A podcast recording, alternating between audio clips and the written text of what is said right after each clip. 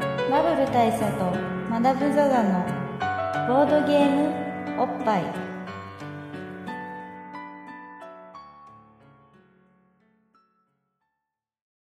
バブル大佐とマダム・ザ・ザのボードゲームおっぱい毎回ドイツ直送のボードゲームカードゲームを一杯やりつつぼんやりざっくりご紹介しております MC1 のバブル大佐です MC にマダム・ザ・ザですはいで今日はですねちょっとゲストがいたりとか場所も特殊だったりするんですけどとりあえず乾杯しましょうかとりあえず乾杯しましょうはいあのついであここれで直で言いますはいじゃあ乾杯杯お疲れ様ですお疲れ様ですうん始まりましたいやいい最高それで,、はいでねまあ今ね、まあ、まずシチュエーションから説明すると、はい今は東京ゲームショウの2023のはい終わった後会場近く、会場近くですえー、ね某飲食店はいなんですけど、なんとゲストが ゲストがいらっしゃさっるんできたまたまマジで本当にたまたまさっき出会ったゲスト豪華ゲストがいますんで、じゃあ自己紹介お願いします あ、あの橋本良美です。あ、かぶっちゃったよ。これだよ。この放送ちょっと、はちょっとなちょっと空気読んでほしいですねねはいじゃあもうちょもう一回お願いし ます、はい、まだ俺アナウンス待ちです。あなた待ちしますかでもこ救の声急車待ちみこたいの声で分かる人は分かってると思うわんかですりけどますか。わかりますか。レコーーダーによって話してますけど今。結構ちゃんとアナウンスするねそうですねうんそしてこれをちゃんと待つっていうのがやっぱりこの確かにねこれが放送陣としてのね、我々と違います心意気を感じますよねすごいすごいちゃんとアナウンスしているこれ迷子。そうじゃないあ迷子ですねあそうですねこれはやっぱねあれおことづけですねことづけがありなまんすか落とし物か、あかれですね黒と赤の何かを買ったあのあねー人がなんか落としたよか。買ったものを持ってってないよとかねうんうん、レジに置きっぱあの置いてったよとかあねと。財布とかだからディティールをあえて言ってない確かに確そういうかにこ。とですようんそういうねことあ終わりましたはい、はいはい、ということで橋もう本一。回やる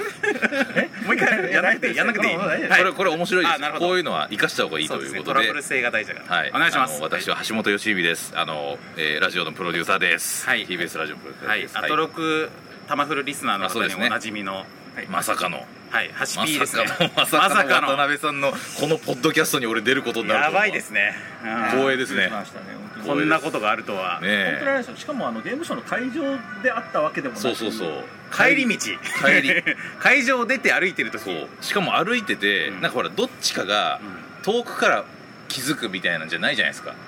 あなんかそういうのあはのよくあるけど、おーいみたいな。しかもさ帰り道だからさみんな同じ方向同じ方向歩いてるうんだから、なんか前歩いてたらなんかその人っぽいなと思って、うんあ、渡辺さんみたいな、うん橋本さんみたいな、あるじゃないですか。うで後ろから「おー」みたいなじゃなかったですよねんなかったですあの完全にこう歩いてたら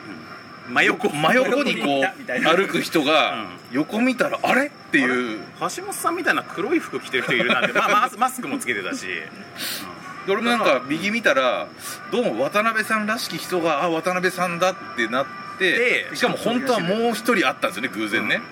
そう僕ら僕の僕なめでうん橋本さんの視界の中にちょっと長身の方が あの調前子をの歩よいくて喋るすごくゲームに関してすごく理理知的に喋ってる人がいるなと思ったらあのクラベエスラさんだったんですよやばい IGN のこれやばいだから俺僕の視点からすると、シェンムーで有名なねそう、はいシェンムーの、ね、シェンムー好きで有名なアトロクで言うとだからわ渡辺さんと同時に倉部さんを見つけるってしかもその3人とも偶然その場で会ってるんですよゲームショーの帰りの道のそうです帰り道の中でも同じ場所にあいのたのめよちゃくちゃ狭い 10m 四方ぐらいのそう中に偶然固まったんですびっよくりですよでなんで僕の多分ツイッターにそのスイスリーショットがあの上がってると思うんで貴重なで実際そのスリーショッットの横にマダムもいるもうマダムもいるそうそうそうっていうことなんです撮った人の横にいるそうそうそうっていういや意味わかんなかったなあさっきのあれ意味わかんなかったですそうでねしかなもんで会場で会わなかったんだろうそうなんですよでしかもね結構うろうろしそてのたのあのーあれなんですさっきちょっとあまりにもできすぎているから今言ってなかったんですけど、僕実はゆうべ橋本さんの夢見たんですよそれ偶然あの、ね、俺結構夢のそういう話すごい興味あるんで、そういう時ってなんかあるじゃないですかそうこうなんかあるっていうかあの気持ちがちょっと違うじゃないですかいつもより、うんうんうんそうだから驚きがねだから橋本さんっぽい人だなって思った時もゆうべ橋本さんが夢に出てきたからはい僕はそう思うんだろうなって思いました、うんはいはい自分で逆に自分でそう思ってまあそれもあのゆうべ、うんゆうべっていうかあの昨日アトロクでうないさんがうん TBS の話し、はいはいはいあ違う違う T- TGS の話うんしてたしたかしてらだからそれであその流れで TGS に行ったらそれこそうないさんとか橋本さんとかがうんいるやもしれんなというイメージを僕ははい持はいはいはいっていたので多分夢に見たんだと思うんですけどなるほどなるまあでもそれにしたってねうんちょっと恥ずかしくないですか夢で見た人とああ恥ずかしくな 恥いずかしい恥ずかしいですよね恥別ずかしいに俺もともと知ってるしそう別に変な意味全くないのにないちけょっどと恥ずかしくないですそうだから自よね分の中で焦がれてた感みたいなそうそうなんそうだから例えばねうあったのがうないさんだったらうんちょっと言いづらいですよまあまあまあまあ確かにゆうべ夢に出てきましたよ確かにちょっとキモいキモいからそうちょっとキモい感じしますよキモいからそう、それはうん、でもまああの橋本さんだったらいいかなまあそれはいいでしょう言いましたけどいいけど多分恥ずかしいと思ってんだろうなと思って俺が今接してる感じいでや 恥ずすかしかったなうんすごいすごいことですよね、そううんで、まあ、まあとりあえずこうちょっと近くでそうなんかちょっとあのねお茶でもご飯でもみたいな感じの流れそうで人混みがね帰りの人混みがすごいからちょっと落ち着くまでちそょうっとご飯でも食べましょうかと言いつつでもボードゲームおっぱい今から取る予定なんですよねっていうのでであのじゃあで出ちゃ出ちゃいましょうかみたいなあさっきの迷子が見つかったのかなうんうんいや同じお知らせですね同じお知らせです、うん、まだ見つかっていないもう帰っちゃったのかあなー買ったお前の商品忘れてるようですねまあそうかもねお前の商品忘れてるよか買ったはいいけど君の財布置いてったよかうんでもそれでも帰れないじゃんいやでもほらああれかパス入れだけの持っ厚て入るれだけ持ってたとかまあこのあえて詳細を言わないことによってねそうです気づ遣いですね偽物が来ないよういにやする確かにっていうのもあるし二次被害がないよううにん多分ちなみにあの東京ゲーム紹介というのをこのポッドキャストが撮ったのっておそらくん前回がもう5年前ぐらいあそうだっけだと思うんですよ、私あのへーゲームショーやってないじゃないですかそうかそうかあリアル開催やってないコロナの時期は少なくともそうですね僕らやっそうてかなそういかし去オ年ンライン僕が行ってない、はいううんじゃあで数年ぶりのボッパイ TGS 会そうなんです、でその時はえっ、とねここのすごい近い別のお店で多分撮ってるんだあとそう思だうっんけ、でうんすけど、あそうですわ、まあ、あの今ダメだったとこねそう、うおん そらくこういうアナウンスもバッキバキに聞こえるその回もそうだったなるほどそうだからあのあの以前も聞いてるリスナーからはあー TGS といえばこのアナそうウンねスの帰ってきたなみたいな、うんうんで僕らは普段ボードゲームおっぱいなんですけど、はテレビゲームおっぱいと称してあ TGS の回そういのうこと時なんだだけはテレビゲームの話をしようみたいなペッパイとして撮ってる、そうそうそうそうなんですよねだから今日はまあちょっと、はあの TGS の話をするというのがまあ趣旨ではあるんですが、その前に僕まだマダムがずっとあの新日本プロレスのねキャップをかぶってるのがずっと気になってる んですよこそうれですはどういう意味があるんですかいやあのどういう意味がファッションですファッションとしてあちょっあの、まあしまあ、今日まあ今日の僕は新日プロレスのロゴがバキッと入ったキャップ、ニューエラのキャップをはいニューエラのキャップですねこういう切りかぶってるヤングライオンのマークが入ってヤンますグライオンのマークが入ったやつをかぶってるんですけど、まあ、別にあの新日オタクというほどでもないうんあのなんとなく、まあ、人並みちょい上ぐらいで好きかなぐらいでやるんですけどあの、まあ、キャップをよくかぶる中であの全く知らないもののキャップかぶるのに抵抗ある人なんですよあー例えばはいはいはいはいあの NBA のはいチームのキャップとか、あねそうまあ、シカゴブルーズのキャップとかかあうぶんったとしても、うんうんそうでもシカゴブルーズの試合ほとんど見たことないな、うんとある程度の愛はある上で、はいはいはいそうです切るべきって思ってる着てるものの意味分かっときたいタイプですそようねですそうですあ分かるあのだからニルバーナ聞いたことないのに、はいはいネバーマインドの T シャツ着るのはどうなんだとかあるじゃないですかうん確かにの ねそうみたいなことの中であのでもキャップは好きだから、うんいろんなやつを持っておきたいっていう中で、あのこういうそのコラボものとかのを選びにくいわけですね、失礼します。お待たせしましたね。なるほ時間ないどそれで理解しましいやすでに新しい角度出たねそう確かに今まで俺だったら気にしていなかったことをたでニューヨークのキャップって本当にあのメジャーリーグとかめちゃくちゃ多いじゃないですか、はいニューヨークヤンキース多いですねでもねこれが全くわからないわけですよ野球があそうだからニューヤーのキャップかぶろうにもかぶれるやつが本当無地のやつぐらいしかないなって中で知ってるネタがあると喜びさんで買うんですよ、ね、あーだからシンプソンズのキャップが出たとしたらシンプソンズのキャップを買い、ーはいそしてこの新日が出た時はあの喜びさんで新日を買いっていうことでそういうなんか僕のライフと本当にちょっとだけ関わりのあるはいはいキャップっていうのがいくつかやっぱり家にあるあーその中の一環ですから一応マダムとボッパイリスナーのために説明しておくと橋本さんは、まあ、放送陣である以前にプロレスものなんですよそうなんですよだから学生プロレス出身ですから、 まあ、だからプロレスファンでもあるんですけどなんかプロレスに関わる何かを発見してしまうとまあ、一応どういう趣旨なんだろうっていうことは伺っておいて、じゃないと失礼なことを言ってしまうかもしれない確かに確かに、でうん、あのそうですよねいろいろな関わりがある可能性がありますからうんで昭和の新日本プロレスというよりは平成以降みたいなあも感じでうすか僕はねかなりえむしろ令和ですあ令和じゃあもうあ内藤とかあそうですそうです岡田和親とかそうです僕が、えー、とプロレスだから新日本プロレスというものに興味を持ったのがここ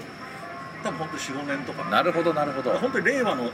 新日、はいはい、まあ、いわゆる本当にメジャー団体としてすごく人気が出てブレイクしてっていそううですもう柴田勝頼が怪我しちゃった後ああなるほどねあの理解しましたそ そのぐらいです、はい理解しましたうんこういうね前提をしっかりしておかないと大事ですうでも僕わ渡辺さんも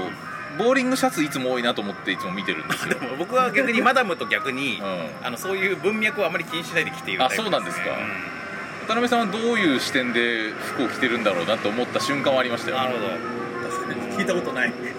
僕だからマダムのその件に関しても今まで一度も突っ込んだこともないしああこれは良かったですねじゃあねそうそうそうそうだから新しい視点がもたらされるんですよねお、互いにそんなに興味ないですもんんそう結構ねらあの音で聞いてる人ってやっぱど喋ってる人の服装とかあなるほイどメージすると、結構ねあのいなんか想像が膨らみやすくなるんで、はいはいはいあ今日こんな服なんだみたいなのって結構いいなるなほどで僕はなんか黒ずくめっていうのがもう言われてたから、うんうんうんあの黒の短パンと T シャツなんですけど今日はう、んうん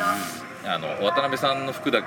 けまだ触れてないなと思ボーってリングシャツ多いすですごいでも前もん RPG クロニックのほらイベントあそうだった2回あったけど、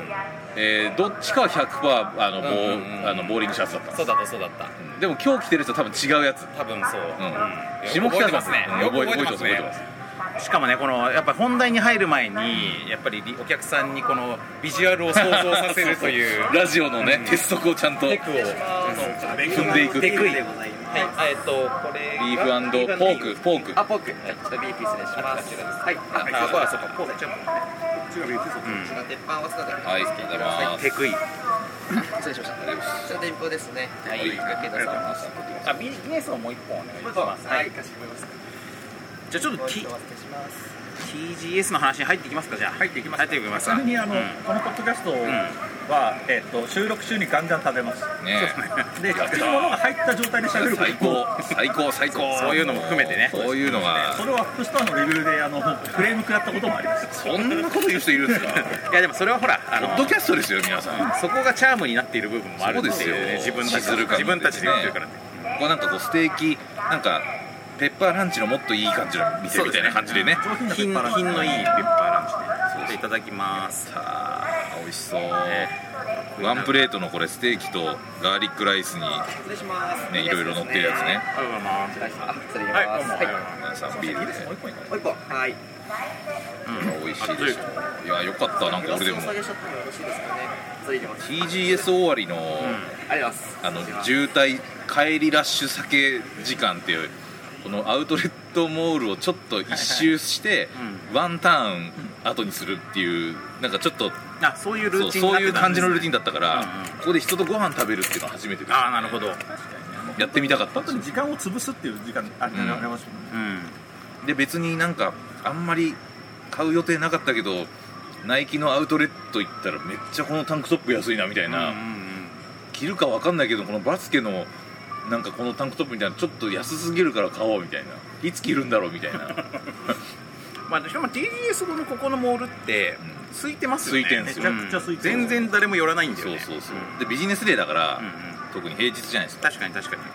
っていうのもあって TGS さそのスクエニ時代はう割とこう泊まりできてる人も多いんですよ、はいはいあの出そっ店か出店タイトルがあてるいうかみんな泊まりじゃないんですかそうまあでも都内だったら割と帰るは帰るんですけど、へ自分のプロジェクトがやっぱ出店してる人とかは、まあ、設営とか、うん朝一からいろいろあったりとかもするから、失礼でしますなんならねいいです失礼します。あの TGS に出店する用のロムが間に合ってないとかみたいなパターンもあっておー今ギリギリなんだ今まさに開発中で朝セッティングして、なんかそのあの開発機に入れて当日動かせるかとかみたいな結構うわ熱い状態の人そとかもいんるからな感じなんだやっぱでそういう人たちはまあホテル取っていつでも動けるようにしてるんですよ、うんでなんかそんな感じでやってるところに、まあ、僕は割とこうあの TGS に出店しないタイプのプロジェクトオンラインゲームとかだったからあやってたんでじゃあ渡辺さんはその TGS になんかバリバリ仕事に来るみたいなことってまあ、あんまりなかったいや強いて言うなら僕海外の開発会社アジアのねその、うんうんうん台湾とか中国とかの開発会社の人と結構やり取りしてたんで、その人たちが TGS のタイミングで日本に来るから会場で会ってミーティングしましょうとかあーなるほどとなんかこ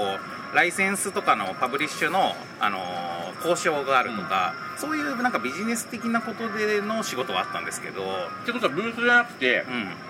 そう外で会うあのこの周辺で会ったりとあか周辺なんだあの商談エリアじゃな商い談エリアもあったりとかもします商談エリアだったそういりうこの辺であったりとかみたいなあそういう人たちが喋ってんだ俺どういう話してんのかなと思って そうそうそうちょっと憧れてたんですよあうのんビジネス商談エリアとかのそうなんですよ本当のビジネスデーの使い方して るそうそうそうそうそうそう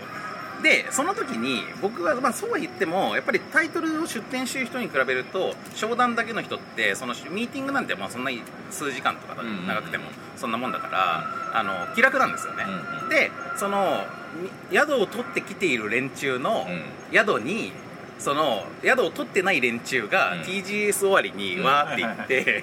んなんかその部屋でみんなでワイワイやるなんかワイワイやるみたいなあそんなことやるんだ、こういうのがねやっぱね20代の時めっちゃ楽しかあったん楽でしすよ、ね、そう、でその時に僕うん確かにいつかの TGS のその TGS 後のみんなでなんかワイワイやってるでも明日も TGS あるから、うんうんみたいな時にここの映画館で「アイアンマン1」見たんですよあその時代だそれ最高だったな楽しそうそれうん青春じゃないですかそうなんですよ第二青春ね、うんうんセカンド青春社会人になってからそうそうそうそうそう20代のセカンド社青春会人になって力が余ってる時のうん全能感あの行動範囲広いぜ少し余裕あるぜみたいなそう時そうの学生よりお金もあるし、うんでまあ、全能感もあるけどやっぱりあの20代の時って仕事にちょっと迷ってる時とか、はいはいはなんか悩みとかもみんなあったりするからやっぱ第二青春ってなんですよね、うんうんうん思春期第二思春期ですわかりますわかりますそういう感じのね思い出の場所でもあるんですよね思春期の話ってちょっとなんかあれですよねあのいろんな人にいろんな青春があって興味ありますよね橋本さん第二思春期ありました僕の20代はでも仕事漬けだったなあっていうで休みないタイプの今ではあんまり考えられない働き方があったんで仕事をしながらの青春でしたねーうんだから20代そんな感じででもまあ青春と呼べるものがあるとしたら多分ねトップ5をやってた頃「ザ・トップ5」っていう番組を作った時はなんか会社員で部活動をやってるみたいなへー感じに近かったですねそれってやっぱトップ5の出演者が、うんああこのあんまりこう芸能人とかっていうよりはっていうのもあるうん、なんかこうそのそうそう仲間感がすごいあったみたいなあのことですよね、そのマネージャーが介在しないタイプのうんうん出演者が多かったから、うんうんなんかそこシームレスにこうチームとしてみんなで飲み会行ったりとか、なんかそういう付き合いも多かったんでそれもあるかもしれないなるほどだから手作り感があったってことそう手作りがありましたねうんそうそうそう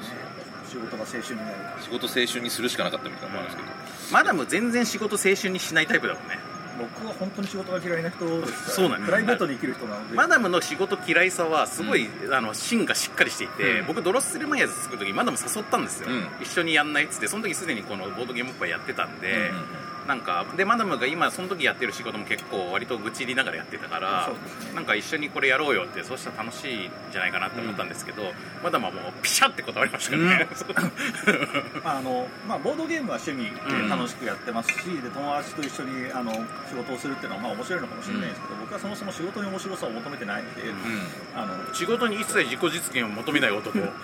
仕事はプライベートを充実させるための必要経費なんだという考え方だったなので、るほあのそこをくっちゃらせたくなかったどのはでいはいは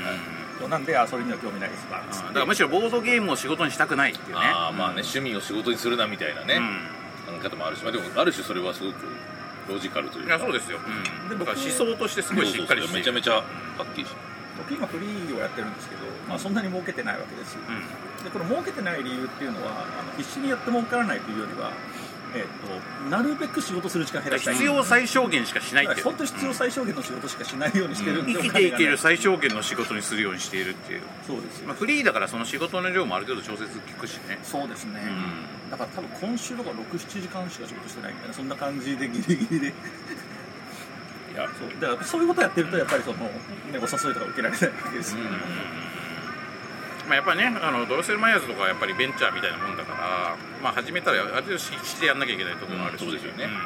だから僕の青春僕の第二青春って話で言うと、うんそういうスタイルを確立するまでっていう感じでしたからねやっぱり新人の頃は忙しかったりもして、うんでいや仕事つらいわってなって、うんでもやっぱりその戦友というか同期と飲んだりとか、あとその昔のお友達と「いや組らおお互い社会人になったけどどうよ」みたいな話をあのしに行くみたいなでそのためにこうなけなしの給料はたいてひたすら飲みに行くみたいな、その自分の平、えーと心の平穏を保つためにせっかくの収入をひたすらあのつぎ込んでいくアルコールにっていう、その時期が僕の青春だったなと思いますねいいねなんかまあでも今はだからちょっとまあだいぶおじさんになりましたけど、うんうんでもまあなんかある程度そういうこうなんていうのそそういうのを経てこう演劇とか落ち着いてね、うんでもなんかそんなにさそんなにバツって切り替わるもんでもないからまあ、めちゃくちゃシームレスですよねですよね、うんまあ、もちろん結婚とかねあのいろんなそういうこと人生の大事件でもっていきなりガッと変わったりはするんですけど、あのメンタリティーってのはそんなに一気にガラッと変わるもんじゃないですね、ボードゲームおっぱいもう10年やってるからそれは長寿番組ですよ 初期と全然違うんですよ置かれてる状況が、あーなるほどねうん確かにそのだからみんなねプライベートは変わってきますからねそうなんですよおっぱい聞き始めてから、うん青春が訪れてから第二青春を訪れてる人も多分いるんですいよるよねだからあれなんですよあのツイッターとかで時々、このゲームおっぱいまだやってるんだっつってなんか中学の時よく聞いたなみたいな人が 10年経ってると中学生って今あるあわかる24わとかかるになってるわけでしょ、うんうんすごいですよねそうですそれはねあのリスナーの成長はね僕もすごくね感じますよあのタマフル始めた時に16歳ですっていう高校生ですって来た男の子がいてその子がタマフル終わる頃にはもう社会人みたいな感じなわけですよ そうなんだよな26歳だから何回か会ったことあるんだけど、うんなんか本当追い込みてるみたいな、うんうんうんえもうお前もうそんな大人なのみたいな会った時めっちゃ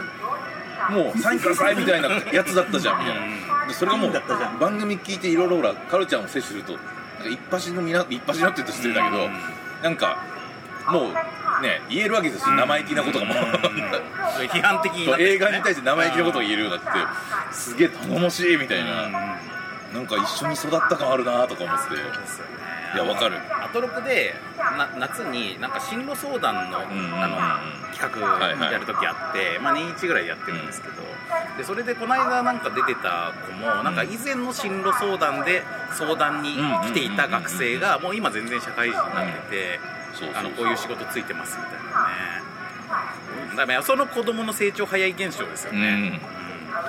それこそあれじゃないですかそのこのポッドキャストのリスナーで例えばなんか女子大生ですみたいなのがごくまれにいるんですよ、うんうんでそのために我々はちょっとざわつくんですけど、そうなんかそうなんか男子校乗りでねそうそうや伝ってい説たのけど存在だと思われたあ女子リスナーってのがいるぞみたいなのをざわつく若干するんですけど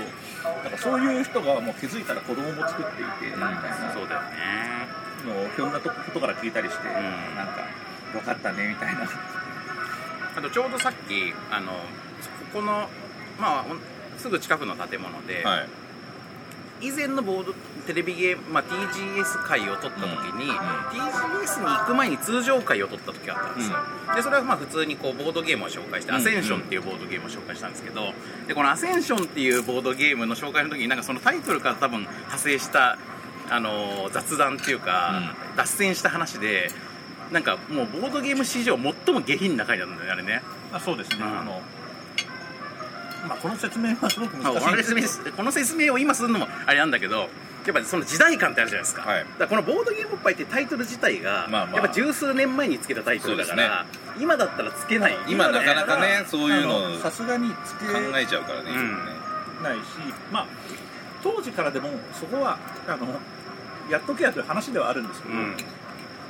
まあ、我々のそういう意識が低かったのは事実なのでそういう名前がついたんですけどで結果そのいつまでこの名前でやっていくのかみたいな話はあったんですけど、であのまあ、どんどんねあのこの大佐渡辺さんね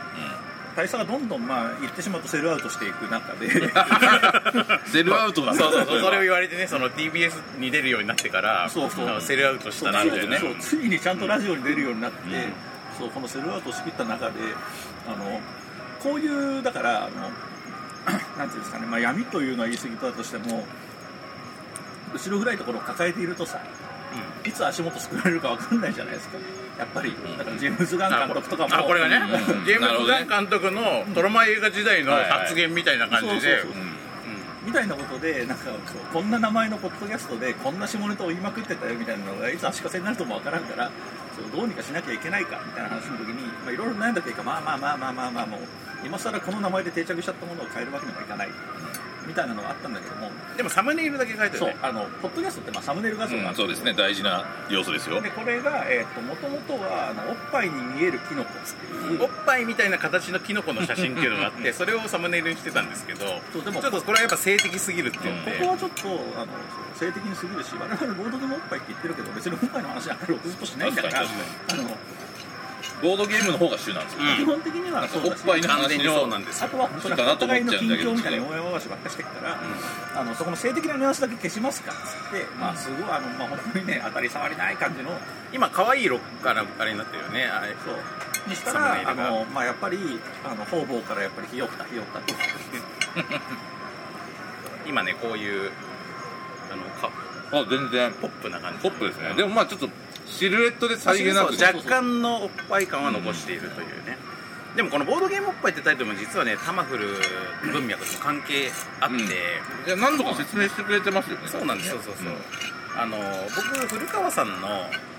古川光さんの「うん勃起する文房具」っていう連載があったじゃないですか、うんあれがまあ元ネタなんですよね、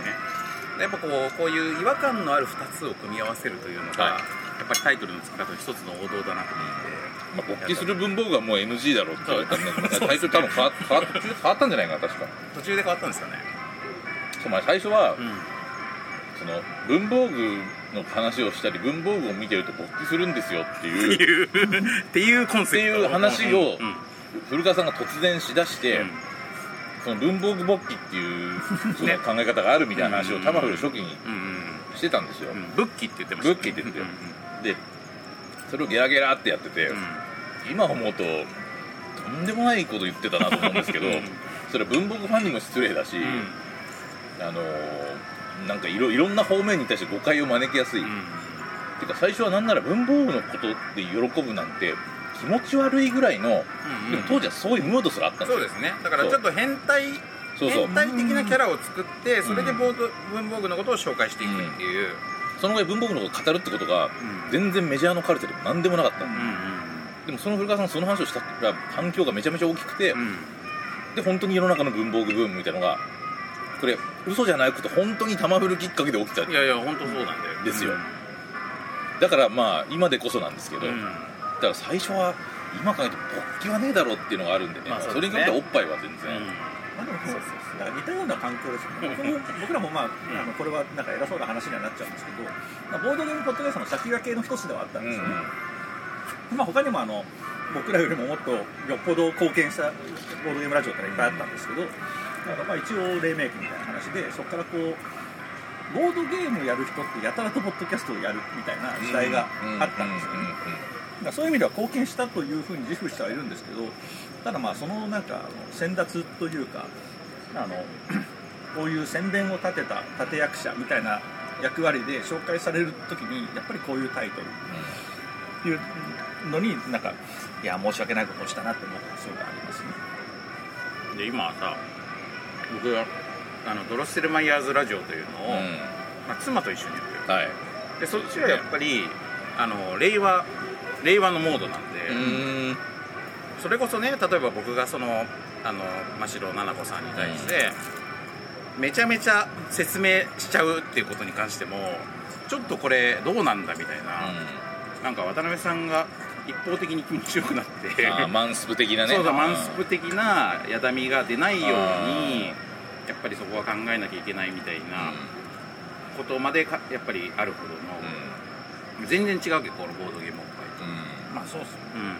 ぱい、まあうん、時代のモードがね文化だとやっぱ男女でねやってるとねそこのパワーバランスも絶対考えなきゃいけなくなってくるし、もちろん考えるべきだし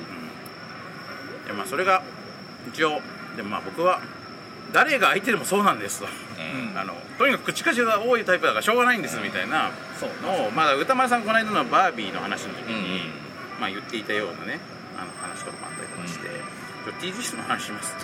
え TGS の話します全然 TGS の話に なってないっていううんうん TGS の話しますいやでもこれも TGS の話ですけど、ねある意味、うん達成しそたう我々が TGS において思ったことですからね、うんでもねまあ橋本さんもね今日 TGS あでそうそう会そう場そう見られたと思うんでなんか印象に残ったこととかあればなんですかね、うん僕も去年その、まあ、コロナでねそのオンライン開催が続いてようやく去年からリアル開催が戻ってっていうので去年も行ってるんですけど、うんうんでそのコロナ前のリアル開催の時も行ってるんですけど、うんうんやっぱあの、まあ、去年もそうだったけどなんかあの人が戻ってきたというよりは来る人の熱量がまずなんか違う感じ、うんうんなんかみんな楽しそうですそようねそうそう、なんか別にそこで新しい情報が分かるわけでは多分ないじゃないですか、うんうんうん今ってもう今各や社ね出しちゃうから先に情報を、そうそうだからなんかそういうサプライズを求めるというよりはなんかそのこの俺のゲームへの熱とかうんうんをなんかこうそのあるこういう場にぶつけに来てるみたいな、みこしを担ぎに来たみたいなんかことそうなそういう場の熱気をね楽しんでる感じもあったしだからなんか人の数以上のなんかねあなんか熱気みたいなものを感じ、うんまあ、リアルにあの昨日僕行ってないですけど昨日はリアルにあの空調がおかしくて あの暑かったっていう気温ねがやばかったっていう気ね温だがからだからあの比喩でなく日記がそうそう熱気がやばかったっていうのは、コミケ群ができるかできないかぐらいのみたいなことみんな言ったから、あれですけどあれね設営の時ももっとやばかったらしいですあそうなんですか設営の時ってお金かかっちゃうから空調つけないらしいんですよあじゃあ開け開け開けっぱなしみたいなそうね窓開けっぱなしでやるんだけどでもそれでも本当にむっちゃもう本当フラフラでやってうわーこいいねこの時代ちょっとそれはあんま良くないですよねへえでもなんかなんか一応公式の発表はなんかありましたね、なんかねその昨日はなんか冷やし始める時間が遅かったああじゃあ壊れてたわけじゃないんだ壊れてたわけじゃないみたいなうんだからちょっとそのあのースターテそうそうそィンうグのこのねなだらかに上がっていくところをなんかそそのの見積もりが甘かったみ割たいとなだからギリギリで冷やし始めたからあんまり冷えなかったけど今日はめっちゃ冷やした状態で始めてるから違うと思いますみたいな発表が あったの違うと思いますじゃない ですよで確かに今日は涼しかったんで、うん今日は普通だ,、まあいつだもから別にあのこの後土日に来る人いれば多分ね別にそれ大丈は夫心配しなくだてから変な逆にニュースが先行しちゃって、じゃあやめようみたいな人結構いたんだけどいや、まあ、それは今日からはもはういまあそれは大解丈夫消されてたよっていうことなんですけど、これだからねこのことを聞いてる方は安心ですようんまあ、ただこれがいつ出るかわかんないんだけどねいつ出るんですかこれ、まあ、編集が終わらないといけな そいうねそうそうあの本当このポッドキャストいつ出るかもう完全にマダム次第なんでまあまあまあ、んそ ういうもんですあよのまあ大体平均して12ヶ月は絶対寝かさ れるあ一年二ヶ月遅いんだよだからそれはもうだいぶとそうゲームショーの話題がもう速今報性ゼロっていううんまあこれが一つの特徴ですなんねですいかねやあのあれなんですよね、まあ、これに関してはね本当に本当に忘れちゃうんですよね、うんやっぱりもうおじさんですからだからもうちょっと言った方がいいもうちょっと言った方がいいかもしれないですうんんかまあでも労力かけてるのマダムだからなと思っいてやまあねいやあんまり言わないようにしてるそんでれはすけねどそそういうのを逆にきっちりしすぎると、うんなんかすごく放送番組っぽくなっちゃうんで、ポッドキャストはいかにそうしないかっていうのがポッドキャストにはポッドキャストのいや本良さがあ当るそうだからこれはなんかラジオ局ポッドキャストやってますからって言いますけど、んポッドキャスターのなんかいわゆるそのあのポッドキャストの黎明期から個人で配信する人たちのその文化みたいなものとやっぱ絶対違うんで、なんかそこにはちゃんとリスペクトが僕は必要だと思うしなんかそなんかそれをみんなみんながラジオ番組っぽくなりたいわけじゃないんだっていうことを分かるべきラジオ業界の人あこはれはねでも確かに本当に思いますあ。の本当にポッドキャスト聞いてると両方い両方いる よねらっしゃ確かにそうそうねうんそっち方向もいいじゃないですかこういうのもいれば、うんゆったりもいいあの本当にあのラジオパーソナリティみたいなことをやりたいっていう方ももちろん、そうなんですよ俺らあれだもんねセミがめっちゃうるさいところで撮ったこととかもあるもんねあれ僕は大傑作だと思ってるんですだけけどど、まああの でも自分で聞くと聞けないけど ねであとそうあのリスナーの一人にマジであれだけは聞けないって言われたことがあったんですけど井の頭公園真夏の井の頭公園で、あのなんかさあのボート手こぎボートに乗りながら撮ったら面白いんじゃないかって言ってあー面白そう面白そう撮ったら、んその池の真ん中にいてもそ音がすごいっていうねまず何の音いやそもそもねセミの声ですそもあセミがすごいんもだうよ一面のセミの声でそもあそもねボートも乗れなかったんですよあそうかボートもへー乗れなかったんだっけ、であのそもそもボート乗る前にちょっとあのオープニングトークみたいなことうをんその辺でやりますかっつってやったらもうとにかくうるさいセミの声がバーってなっそうだそうだでてであと僕はの飲み屋に行って僕はものすごい距離蚊に刺され始めたうんんですよねでもうここにはいられないんでっつって一回止めてあの居酒屋行ってってなったんですそけど、れからそれがライブからねそのそうそうその5分で20箇所ぐらい刺されたんですけどああそれはうん宮で古社公園はいるだろうねでその本当あまりにもうるさいのとあまりにも蚊に刺されてかゆいっていうあ慌てふためく一幕がはいすごいよくできたなと思ったんですけど、あーやっぱリスナーからはあんなうるさいもの聞けないとあじゃああそれはやっぱ何を求めるかですよねまあそうですねやっぱトークが聞い取れるということを求めたらまあまあやっぱりやめた方がいい最小限ねうんでもセミの声はね一番特殊な周波数らしくて、えセーミの声全然削れないんですよそうあのね今今っていろんなソフトでうんうん消せるじゃないですかノイズ消すソフトってあるじゃないですか一番消しにくい音ってセミの声らしいんですえよでこれはもうプロでも消せないーあーなんかあれかななんかその周波数の幅が広いとかうんすみごたいいな、難しいみたいです消すの揺れ動いたりとかこの間さあの評論家の宇野恒弘さんっていうじゃないですか、はあれなんと僕同い年だったので、うん結構シンパシーやりたいで、うんポッドキャスト聞いてるんですけど、宇野さんがなんかね京都かなんかのなんかイベントに出席するためにちょっと今日は京都に来てますとかですねその会場の外で撮ってますとかってセミの音がファーッてもうこの人ボードゲームおっぱいみたいなことしてたな ねあのワイドショーとかも出てるような人がさ、うやっぱりあれですかあの他の人の、あれでセミの声バーンってこうやってびっくりしまん、いすや本当ねあのこの回だけはちょっと全部聞けなか ったやダメなんですそうやっぱダメだよセミはダメセミはねでもまあうんドキュメンタリーとしては、うんあーこういう何ていうのそのサウンドスケープみたいなものとして、うんうんうん絶対あった方が面白いですからそね、れはそうんななんかいつも綺麗な音だとなんかこうそれはそれでなんかドライな感じがするんですよ、綺麗な音皆さんも今日今日だからこののこの場にこの飲み会に参加してるみたいなそう臨場感やばいと思いますよだそうってこの TGS 終わってね、うん金曜日のビジネスデー2日目の,、んこの5時終わって歩いて、うんたまたま会った人がその後のショ、ね、レストランで喋ってるこの空気のパッケージですよ皆さんでこれをねここのショッピングモールのお知らせもこんなに込みで聞いてるっていうこんなにドキュメンタリーないかこら、れは本当に我々のポッドキャストの強みです、そうだね今をパッキングするってことに関してはいいいいこれはね映像以上にこれ声とか音の方がね生々しさがみんなそうかもしれない聞こえるんですよ今聞いててそう思いませんかなんかこの雰囲気そう思いませんか みんなが今うなずいてるとこねただねあのリスナーはねあのでも慣れてんだよね多分ああなるほど今のパッキングになりすぎていつもの感じだけ別にどなみたいな新鮮とも思ってない結構新鮮なんだけどそうそれはね普通のあのそうちゃんとしたことをやってる人にとったら多分新鮮なんだ本当にこのスステーキプレートの真ん中にちっちゃいソニーのレコーダーが置いてあるだけですからねそうなんですよ最初このあのポンとレコーダーを置いてパンと離してこんなんで本当にちゃんと撮れてますと思うんですけど、結構しっかりいや入るこれね最近のはめちゃくちゃいいんですよごいそうそうでもねちょっと時々不安になって見ちゃうんだよねやっあーレベルがねちゃんとこう触れてれば大丈夫一度2時間話して撮れてなかったことあ ったんであーなるほ電ど池が切れててねそうねそれは見てなきゃいけないそれはやばいしかもゲストを呼んだ時に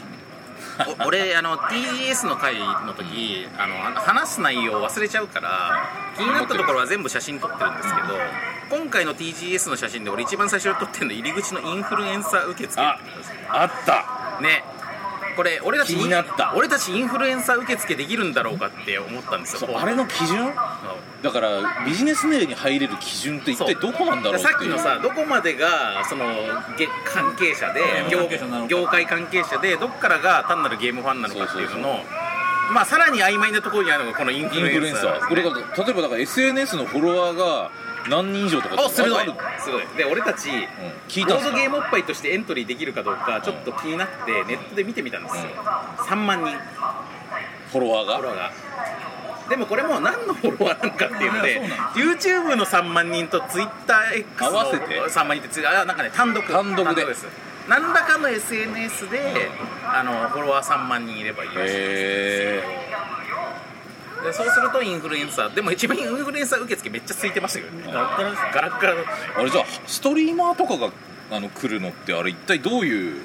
あれなんですかねストリーマーはなんかねそのあれ例えば Twitch の,、うんあの公式でそうかそうか Twitch から招待されてきてる人とはいはいはいかはいそういうのはいてであのその人たちのあのサポーターラウンジみたいなのがあのねあったありませんでしたありました公式サポーターラウンジツイッチパートナーだけがいる、うんあのまあ交流するラウンジですよね、うん長いですよねあのサロンありましたねあそこねなんか入っていく人たちのさこの隙間をさ、うん見たらさ中にやっぱりさなんかお菓子とかお茶とかいっぱいあってさ、これでなんかおなんか階層化があー TGS の階層化が進んで るいやあれまたすごいのがあうんのガラス張りで見えるようにしてるじゃないですか、そうねあだのからああなりたいっていうねそうですよね、うん、俺なんか時代を俺もいつかあ感じるそこにっていう、時代を感じるうんでしたねで YouTube にもあったもんねありました YouTube の YouTube ブースありましたねうんあれもそういう式なんですかねみたいでしたよ、クリエイターズうん、ラなんンみかたいなその公式に選ばれてる人しか入れないみたいあー今そういうのがトレンドなのかもしれないですねなそうですね世界的に、まあやっぱあれで憧れ持ってもらえればみんなチャレンジしてもらえてそうそうなりたいっていうねまあ、売れていただければプラットフォーム側にもある実際夢ありますからね、うん、うん本当に何億とか稼ぐ人いっぱいいるからそうですよねそういう話ですよねい実や際僕も子供がいるんですけどまあ小学校2年生の子供がいるんですけど、もうずっとゲーム実況見てますうね、んいや本当だから昔のなんかタレントさんとかのもう感じとか、んそれこそね僕らあの深夜ラジオのお兄さんみたいな存在がうんうんうんもう配信者だと思うんですよ、まあ、つまり自分の直接のなんか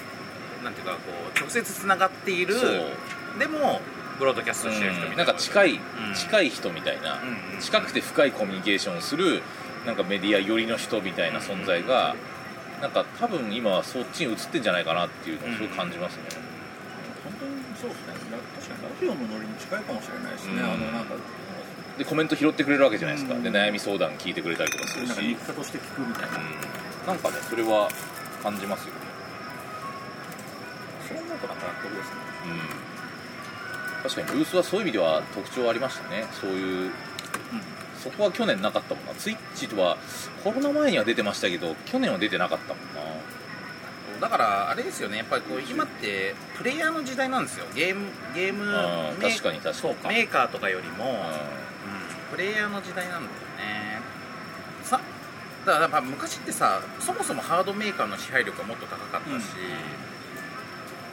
まあそうですね階層、まあ、ピラミッド的なパワーバランスになっていて、うんやっぱハードメーカーがあってその下にソフトメーカーがあってうんみたいな形でしたけど今はそれを完全にやっぱ崩れちゃっていや今さハードメーカーの支配力ってめちゃめちゃ弱いと思うよだって別にどのハードを買ってもあるゲームは大体一緒だし、うんまあ、クロスプラットフォームはある程度強いられるところがありますし、でまあもちろんモバイルの優勢がやっぱ任天堂って強いけどハードハードソフトメーカーとしての任天堂の強さによって、うんハードメーカーとしての任天堂が支えられてんるまあわけ確だかかにら、確かに結局 IP 勝負みたいな感そういじうこのとですよねなんかうやっぱなんか大変そうですねやっぱね、なんか大変そうっていうのは分かりますそうだと思うあと日本のメーカーってやっぱそのなんかあ今日もそのメーゲームその会社の人と話してたんですけど、うんなんか日本のメーカーで突然海外のそういう色巨大な人たちと戦いを強いられる感じになったっていう、なんかそれがめちゃめちゃきついっていうその予算とかでも太刀打ちできない中で。でも本数伸ばさなきゃいけないみたいな、うんで世界と勝負しなきゃいけないみたいなのが急にそういう環境に置かれてしまって、だから本当そうですよコンシューマーもモバイルも両方とももうグローバルに相手しなきゃいけないもともとね日本だけでやってたわけじゃないですか、日本初の文化みたいな顔できたのに、なんかもう今やねまあリスペクトはされてくると思いますけどそうそうそうでもあの FF がやっぱりもう単性のコマンド戦闘とかできなくなったのもあーやっぱり海外市場を強くしなきゃいけなくなったからあーまあ、アクションに振らざるを得ないっていうところも多分あるだろうしそうですねまあでもそれに逆張りしてきたのが龍が如くだっていう話そうそうそうねでも龍が如くはねさらにその中でも、うんあの完全コマンド制 RPG みたいなのが7みたいにするとしたら、8はねちょっと進化しててその中であのやってる動画とかを見たんですけどその中でも動くよ動けるんですよ、うんだからちょっと離れた相手とかには近寄ってって範囲攻撃みたいなのの範囲に入れたりとかっていうちょっとだけアクションに少し戻してるわけじゃないんですけどちょっとよなんかそういう要素も入れてじゃあてリアルタイム性と位置関係のあるコマンドそうちょっとハイブリッドにはしてきてる感じはありましたね今日あの前作よりはでもちょっとこう FF とまあねそう FF もそれをやばないでやったら いろいろしてまあキングダムハーツとかもちょっとそれに近いですよねあーだからその辺なんか今あれですよねシームレスのどどのバランスに置くかみたいなのってあるじゃないですか FF もそのそれこそ1516ときて、アクションにどんどん寄ってってみたいな流れでまたリメイクもまああれもだからアクションってことになるうんわけですよねそうですね、うん、だからせドラクエが次どうなるか気になるよねいやそうですよねこうなるとんドラクエは今まで完全にそのコマンド戦闘の牙城を守ってきたけあどーそれを次はどうするのかってそういうですねしてでもいってほしい気持ちもありねますけど、ね、 寄せないでいくべきでしょっていう、まあその中であの知恵絞っていただく分にはまあ、今日スクエニブースであうんのドラクエの関係者の方にちょっとあのあれ本人のために名前を出さないでおきますけど、あったんですけど、うんやっぱりまあその辺のことを僕はそこの辺気になりますねって言ったら。あのなんかふふふみたいな感じでしたけうどんさすがに そうさすがに言わないでしょそれ感じでしたけどでもね国産 RPG クロニクル、あの読んでくれたって言ってましたよ ていうか今日 TGS に来てた人の中で国産 RPG コンビ読んでる人はいっぱいいたと思いますよそうまあでも分かんないけどねえー、だってそれ ゲームファンなわけでしょ、いやでも嬉し飲むでしょ嬉しかったのはあのそのドラクエ作ってるような人たちの中で、まあ、若い人も入ってくるわけじゃないですか部署に、そういうその若い若い子に読んでもらったりもしてるよっていうので、うんだからこれまでの文脈をこう踏まえてもらうために、あいのねそういう入門編としてはこれ以上ない本ですよあれはやそれすごい嬉しかったです、苦労した甲斐がありましたねいや素晴らしい本ですね改めてねさっき倉部さんも読んでくれたっすよあねれはあ言ってま言ってましたね、まあ、本本出すってなんか僕今年ねその国産 RPG クロニクル書籍化しますよって決まってて、まあ、一応原稿書いたりとかしてましたけどやっぱりその書籍を出すっていうことのなんか意味合いというかなんか自分の中でそんなにインパクトの大きいことだと思ってなかったところがあってあそうなんです かそうだからなんかいやすごいことですよ本出るっていやな自んかね分の名前のそういや短調の本が出るってこういうことなんだと思っていやすごいですよなんか出したらすごいいろんな人からこうあやっぱ言われるんですかし、へーあとやっぱり今まで例えばボードゲーム作りましたとかっていうのって親戚とかそんなに遊べないじゃないですか、ね大丈夫のかなまたちょっと今声がかぶかぶると思うんでお客様あこれはこれ大丈夫一般論的なやつですねうんあでもこれこれこのお知らせの重要性がどうかは問題じゃないんだけどあのリスナーには関係ないからねいや重要なことだったらリサにも聞いていただかないと心当たりある方がいらっしゃるから、確かにねあ俺じゃんって ね17時45分頃に俺の忘れたやつ なる可能性ある俺だわ 実は渡辺さんもずっと呼ばれてたっていうお前だよってねリスそナうそうーがお前だよってお前だよお前だよみたいななパターンがあだったら面白いですよねるこれね面白いですよああのあれなんだっけ、えーきき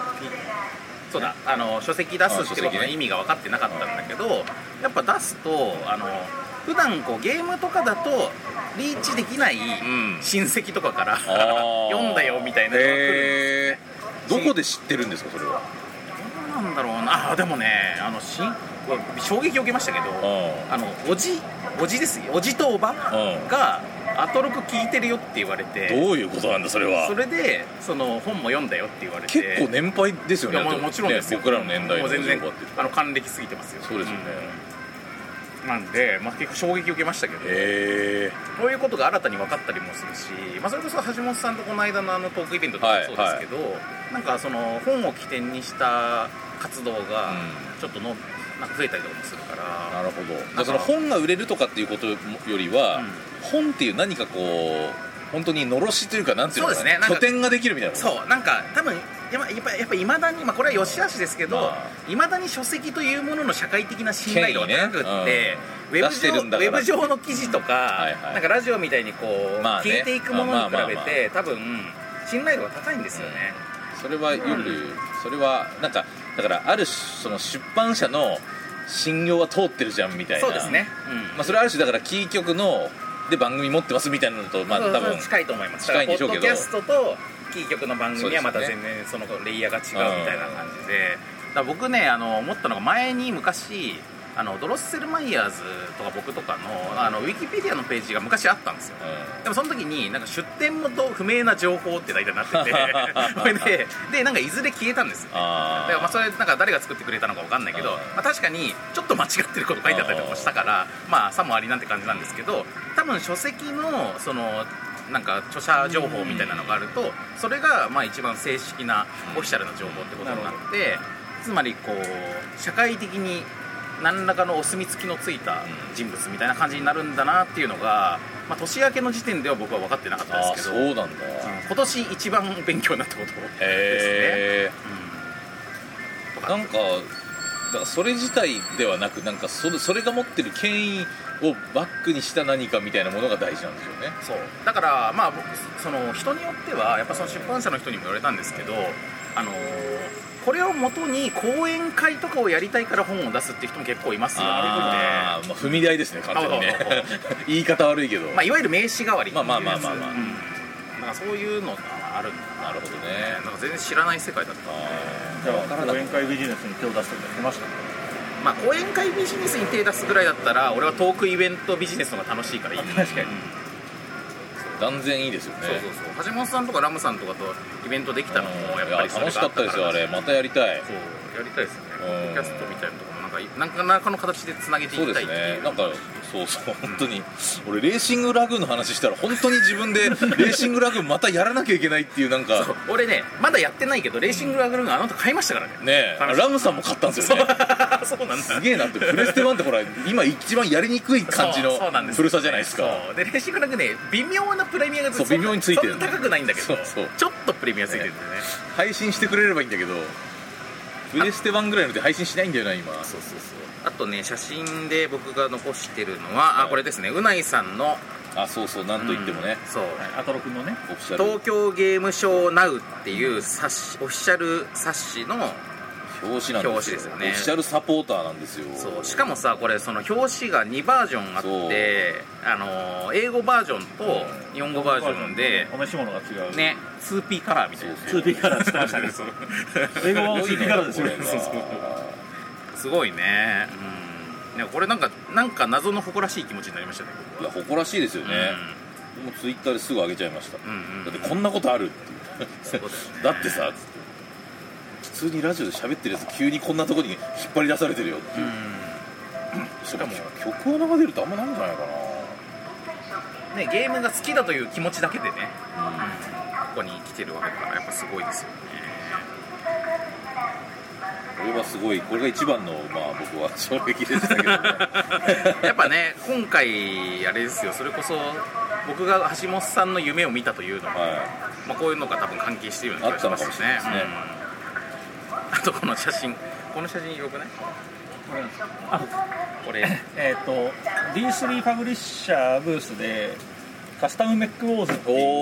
おあのえーこれはアーマアーマードコアの D3 パブリッシャーバ D3 版のようパブリッシャーがアーなマードカーを作ったらみたいなでゲーもムそっが かアーマードコアよりでもだいぶなんていうかあのポップなそうですねまあなんていうかな、まあまあまあ、割とロボバカに言っッたトロボットアニメ風の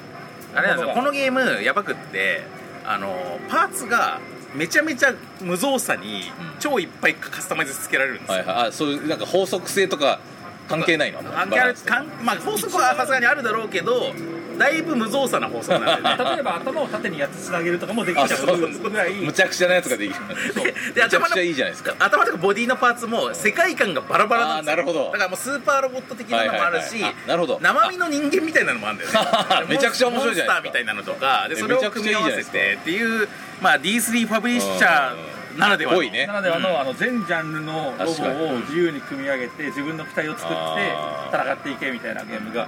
あって、まあ、これはだから DC リパブリッシャー版アーマードコアだとあーいうふうに思ってるんですけどののの顔出し顔出しカモなんだはねい顔はめカ先顔モはめパネルがあって、うんあのロボの顔の部分とあとこの両腕出すスペースがあるんですそよねうそうそううーんなんであ顔と両そう腕出していう写真なんだ両腕が出せる顔はめパネルって意外と珍しいじゃないですかあと写真だとねよくわかんないんだよそうなんかごちゃごちゃしてそうてどっからどこまでかそうでそうすそうが写真何が顔はめわかなないんのかんだがけわかんなどいだから僕がそこに顔をはめて両手を出してダブルピースをしてるそうそうそうカスタムメックウォーズダブルピース写真が撮れるっていうの があの今回見どころでした見ねどころでしたね、うん我々もやりますとか聞こかれなかったもこんれ結構いいいいシーンだったねノータイムで取りにそ行うっそうそうてマダムとかさこのマスクつけてるからすごいロボっぽいあー確かにうんハマってますねハマってる確かにロボ感ではそういう感じなんだなメガネとかマスクがねロボ感を出している確かにいやここ良かったですねこの顔ハメパネルもっと前面にやってもよかったのにすごい目立たないところそうだねこれはやっぱ D3 もっとね目玉としてね俺はこうの、んこれやっぱ SNS 映えするやつだからそうそうそう一番目立つところにあのデジボク地球防衛軍っていう、まあ、あのデジタルだからボクセル状態になった地球防衛軍のゲームのなんか巨大オブジェみたいなのが飾ってあったんですけど、その横に置いといてもよかったそぐうらいだねこれを押してほしかったなあとモンスターエナジーコーナーねやっぱ我々いあモンエナね EGS 過ぎたらモンエナ必ず飲むようになってモンエナ必ずねうんもらえますからねくれるのであのでいつも飲んでは結構きつい目に合うんですよやっぱりあのなんか水っぱらになって腹にたまるなとかあそうちょっとちょっと気持ち悪くなっいたやななとか傲慢傲慢感あるなって傲慢感がすごくていつもやられるんですけど、でもあの、まあ、でももう儀式なんでっつって、でじゃあ今今回ももらいに今回モンエナ絡みで面白かったのは、うあのモンエナの後になんか別のブースでこのちょっとモンエナっぽいやつを配っていてえあ本当だで抹茶のうん読んだえっと伊藤園のこの抹茶ショットっていうやつはいはいがはいすごいねモンモンエエナナっっぽぽいいじゃな確いですかかに黒に緑だから、モンエナっぽいモンエナを意識してるので去は年の新作があってで僕まだ飲んでないんでですこれ飲んだらねすごいんですよこれえあの抹茶だから緑茶の濃いやつじゃんげ激濃湯なんです本当に、うんうんでこれだからそのモンエナの後でさなんかこうそろそろまた喉乾いてきたなっつってうんこれ飲んだらもう全然喉を潤す感じじゃない カフェインが攻めてくるんだよあねー刺激が強いそうなんですよあのカテキンがすごいっていうあーなるほどなるほど、ね飲み込みづらいだからゲーマー用の飲料みたいなそう感でじすねだからやっぱゲーマーが深夜とかに徹夜とかでゲームしてるとかにこうこれでガツンとね、はいはいはいだから起きるんでしょう ねやっぱあのいわゆるマザイと呼ばれる類のものはちょっと体に悪いかもしれないからうん一回あの抹茶を挟みましょうとうんうんうん茶カテキンを挟めばちょっとマシかもしれない体にいいような気がすするっていう確かる伊に藤園さん目の付けどころがすごいですよねやっぱりねねゲーミングまるみたいなね最ん近、うんゲーミングカップヌードルも出ましたしね、うんうんうんこれゲーミング緑茶ですよねあーゲーミングサプリっていうのもありましたよなんかブースでえ何食べ食べるんですかサプリはね要は単純にそのゲーマーが不足しがちな 栄養素あの栄養素を全部ですよどっちかというとそれ、まあ、全般的にそうですねうんまあ ゲーマーが特に不足するものってなんだろうなと思ったんだけど多分まあビタミンミネラルが全体そうにそうまあまあなんか要は、まあ、不健康そうだからっていうね、でもゲーミングまるまるって言うとなんかちょっと確かにあの一応い目は引くから、うん戦略としてこういうとこでね一応、ま、あのなんか売りやすいにはそう売りでやすいすねよね、今年もゲーミングまるまるゲーミング系どうでしたまあ、一番びっくりしたのはやっぱりゲーミングマンションじゃないですかゲーミングマンションねあー去年もね出てましたけどあれは確かにねいいすごいすごい発想ですよ ね回線が太い海鮮と棒防音ねなるほどねとそのそのレベルで売りに出すかっていうスケールがちょっとびっくりしましたうんだからさボードゲームホテル出せばいいと思うんだよねここにねあー確かにボードゲームホテルはさあのすごくこうゲーミングのレベルがさもう一段上のカルチャーにま行ってあるそかういうところらですからねしかもみんなが集まってこう部屋飲みみたいなのするようなそういう部屋にねあったらめちゃくちゃ楽しいですよそうねなんですよそうそうそうそうボードゲームホテルがね、まあ、ボードゲームの世界でも結構激震あれはすごいあれ本当にすごいホテルの設計段階から企画が入ってないと絶対にできない仕掛けをいくつかやってるんへでーあの中でしかできない謎解きがあるんですけどああーなるほどでそれをまあちょっとネタバレは避けますけどうわこれすごいせ初期からこの企画ないなるほとどねできないじゃんみたいなあそれは面白いな、うんだからすごかったですねだからまああそうのいうのもねボードゲームホテルぜひ出してほしいあ出展してもらって、それで触発された誰かがねデジタルゲームでも同じようなコンセプトでね何か作ったら面白いと思いますね俺らあれだねステージで一番長くいたのセカだったねああどうですかねスクエニをセガブースましたけど、まあ、スクエニとセガガにいーたかあーなまあ一番でかいの2つぐらいそうですねセガブースやっぱソニーがなくなった今この2つが一番やそうっでぱすり、ね、まあ、あとはコナミとか、まあ、バンナムとかもありますけどね、うんやっぱりね、やっぱでもでもやっぱなんこれかで、もイメージとして強いなそうですね、う今回だからそのセガブースに差し掛かったところであのあそこってまあえっとあれ30分に1回ぐらいですかステージをパンステージを、はいはいやるんですけどそこであの、えー、とソニックの新作に合わせて、ソニックのステージが始まったんですけど、まあ、これがすごい僕の心をわしづかみにしまして、はいまあゆすものすごく緩いソニックのショーみたいな、えあのチアリーダーみたいチなアの出リてーダーのくるやつ4人とん旗振ったりとかね、はいはあの着ぐるみのソニックが出てくるんですけど、おそらくですけど、まあ、ソニックの頭身を結構なんとか再現しようとした結果頭が死ぬほどでかいんですよソニッあクでしかもハリネズミだと重心がすごい後ろにある後頭部が死ぬほどでかいんであーそっかそっかそっかそっだからおそらくですけどあの機敏には動けないんですねあーソニックなのに、うんうんなんであの基本的にはゆっくり動きながら時々決めストップモーションというか決めのポージングを取るっていうのをひたすら繰り返しながら周りでチアリーダーがまあ旗を振っあての、ねメリハリがつきすぎないぐらいの緩いチアリーディングをやるっていうス テージをあのじっくり見せられてあそうそれがなんかね僕としてはすごくなんかあよかったな良かったあの中に中さんが入ってたりしないかなって思ってたそれはなかったねそれはさすがになかったですけどセガブースはねそれプラス竜ごとくの生キャバ嬢ステージあのあれフォトセッションタイムもありましあれたからすねごいですよねあれも竜が如くのさなんか独壇場といういかやーやっぱこういうのやらしたらずるいよねずるいし強いっすよね、うちゃんと楽しませてくるから、うんあの IP じゃないと正当化できないそうなんですよねだってこれゲームの中のあれだからっていう確かにでももう会場にいる男性がもう一気に集まるみたいな生キャバ嬢って言葉ないからねそうそうそうまず生キャバ嬢そんな言葉はないな我々顔を見合わせてね、生キャバ嬢だということなんですかねいやだからあれもだから文脈わかんないとんわかんないんですよね、うんだからこれまではあのー CG で書いてたけど、うん実写になるよっていう意味の生っていうキャバ嬢のシーンだけが実写取り込みになるよってことですそうそうそうよそうねいう意味での生そのままだよみたいな意味でなんだけどやっぱワワーディングが上手でそうそうそうそう生生チョコとかみたいなねそうそうそうやっぱりそういう生キャラメルとかみたいななんかなんかそこがやっぱちょっと 他のなんかね IP とかと違うなんですかねあのあまあルーが如くのその狙った下品さみたいなところのコントロール力がすごいのいやめちゃくちゃやっぱうまいですよねあの海外のたか例えばコンベンションみたいので、うんうん最近だとほら映像だけ発表で連続でしていくやつ多いじゃないですか、あのまあ、いろんなイギリスであったりとかドイツであったりとか、なんかそれで あの最近のかか洋芸が出してくるもうなんとなくこのダークファンタジーのトリプル A 風の、なんかこうダークソウルかエルデンリングかなんかそういうやつの連続がバンバン来るみたいなのがでなんかこうクオリティ感とか対策感は出すんだけどそうみんな同じに見えるそうっていみうんねな同じでなんか似たような感じ、まあ、それよりすごいんだけど、うんでそういうのの中に突然龍が如くのティザーが入った時に、あの全裸の春日一番がビーチでこうう、んあのこ戸惑ってあのその股間の部分をいろんなアングルで映すけど何かのものに必ず隠れて、あの映らないみたいななんかあのあの映像が出た時のその SNS のタイムラインの多幸感みたいな世界中の人が待ってたぜみたいなやっぱり龍はすげえみたいななんかあの美味しいとこ全部持ってってしかも分かってるっていうあーやっぱあれって膝の作り方もえら分かってるっていうエンターテイナーなんですそようね楽しませることはやっぱ分かっててうんなんか横山さんのなんかキャラもあるのかもしれないけどなんかケレン味がたっぷりあってで底抜けにこう陽気な感じみたいなのがなんか世界的にもあれは日本の IP としてすごい誇りが持てるいやそうそう作品だなと思いましたね日本にしか作れないしいやうんまあセンスという言い方もできるけどやっぱりお客さんのことをちゃんと考そうそうえてそうるや感っじぱがねしますよね楽しませようとしてるんですよ本当にあのまあああああいう T シャツとか見た後でこんな言い方をするのはちょっと違和感はありますけどマジで頭がいいいやと思いますと思いますあの龍が如くスタジオのがあの今日見たあのムービーの中で、R RGG ってやつ、やっぱ RGG ってすぐに笑えま RGG っすて略面白いよね R- RGG スタジそオうそうががが G なんだろう、ねうん RGG スタジオああいうところあそこだけでもがいいいちいちいいもんね、あのやっぱセブンであのこう召喚獣みたいなのを呼べるシステムがあったんですけど、それの名前がデリバリーヘルプだったんですうよんね、うん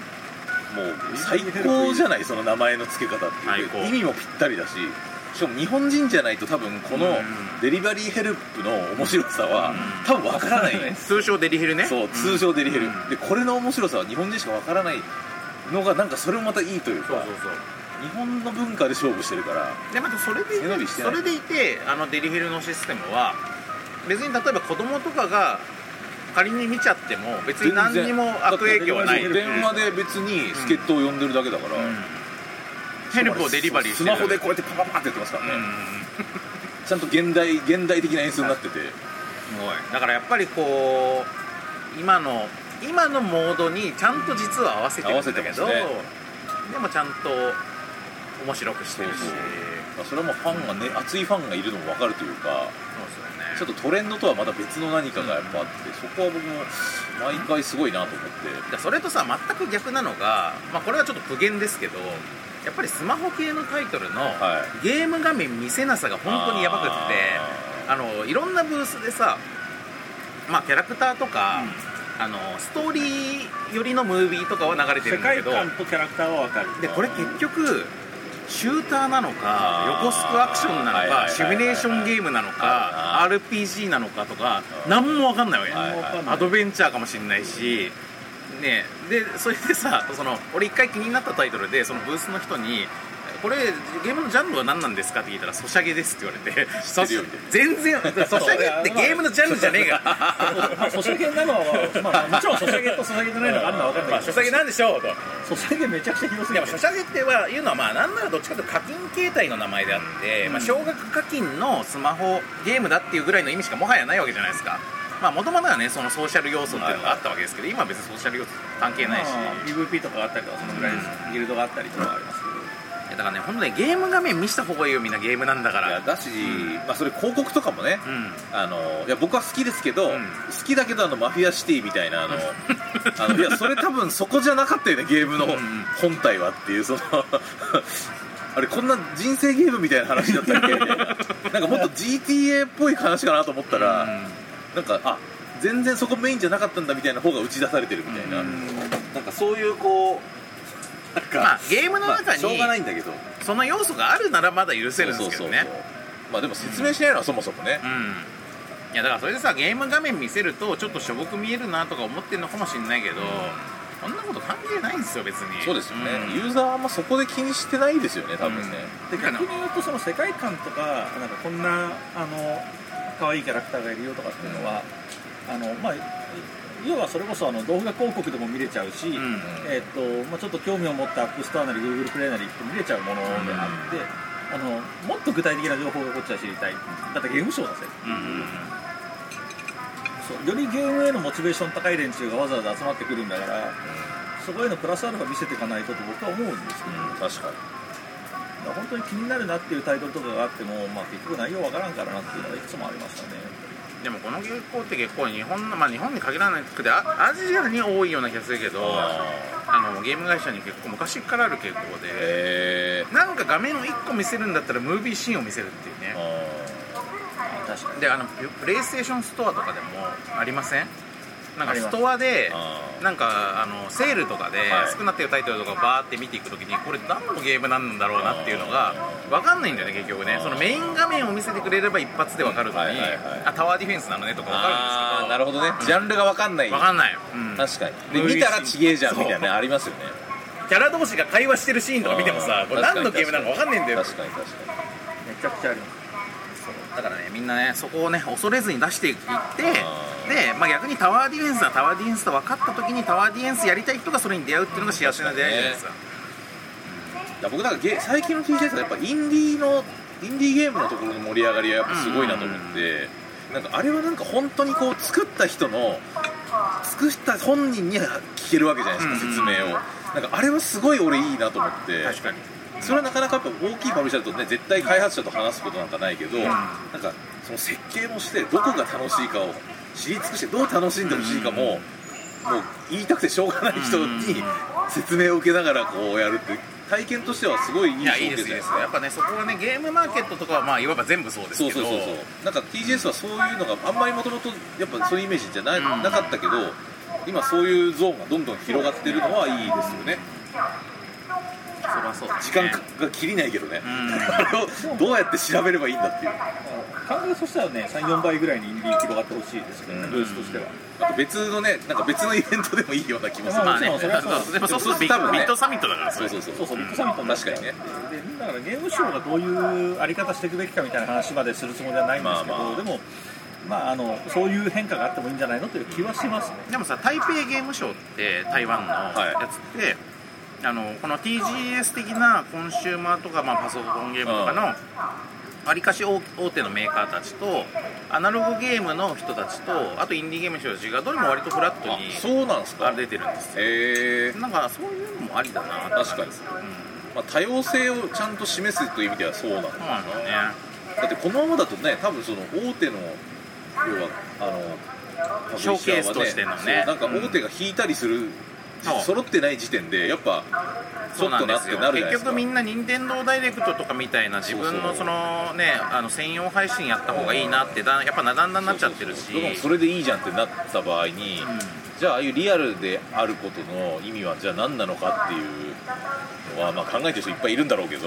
確かに転換期なんだよなずっとっていう、そうだねう大手に関しては分かりやすくなんかもうショーとして見せるっていうだからあー今回スクエニングでも思いましたけどやっぱりあこのバカみたいにでかい画面でバーンと PV 見せるっていうことに、まあ、一応価値があるんだろうなっていうのをなんとなく理解はしたかなっていうのは一応あるんですけど、まあ、結局それをやりたいところというかやりたいところやれるところってごく少数でしかないんでそうですねあのもちろんそういう需要はあるにしても他のところどうすんのよっていう話ではある、まあ、一方で今の TGS の多様性がめちゃいいなと思った一因として僕が今回印象的だったのはあの佐賀県がブース出したんですあ佐賀県だしよね、自治体はね多いですね最近うん佐賀県と他どこあったっけあの結構いっぱいある仙台か結構いっぱいある、うんあの僕が僕富山県出身なんですけうど、ん富山県が魚津市っていう市の単位で出ててでそれ でそのブースがあのあのメインブースじゃないところに去年あのちっちゃいあのブースを出しててあの商談エリアのところに、で面白そうだなと思って挨拶行ってでも今その要は町おこしで e ポ e スポーツでっていう自治体多いんですけどなんか魚津市はなんか要は作る人を育てたいみたいな、あー側でなんかそのはいプはいはいレイヤーの話ではなくてだから e スポーツじゃないんですよ、まあ、産業振興みたいななん感じ、ね、かそのクリエイターを支援したいみたいな方になってて、ああこれ面白いじゃんっつって、うんで今年行ったらなんかちゃんとメインのあのホールの方にちっちゃいあのブースにちょっと進化してて、えーなんかねでそのブースにいいちょたまたまなんだけどそれも、そのブースに行こうとしたら先になんか話してるおじさんがいて、でその話をちょっと横で挨拶ちょっと俺もしたかったから、待ってたらそのおじさんがやたら「いやこのこういうのは、アフターシックスジャンクションとかで紹介してもらった方がいいよ」って言ってるおじさんがいたら、で俺この人一体だどういう立場の橋本さんがいるって分かって知らない知らない知らないですよね全く知らないで喋うんってて、で俺えこの人誰だろうと思ってでその人がファーッパーってあっち行っちゃったからあどどなんか俺も話しかける間もなく、その次にそのブースの人にあの TBS ラ ジオのあの人だったらえーってなってあ今あのそのなんかそのアフターシックスのことをすごい話してった人がいました、名刺ももらわなかったんで分かんないんですけど誰なんだそうすリげえスナーなのかなリスナーなのかわかんないですけど、まあ、ビジネスでですからねゲーム関係者なんでしょうけど、まあそうですねまあでも業界視聴率は高いですからそねうやっそうぱそう、ねなんか俺以上にこれはアトロクで絶対紹介させた方がいいよって言ってる人がいたんですよそのゲームの開発 者に不思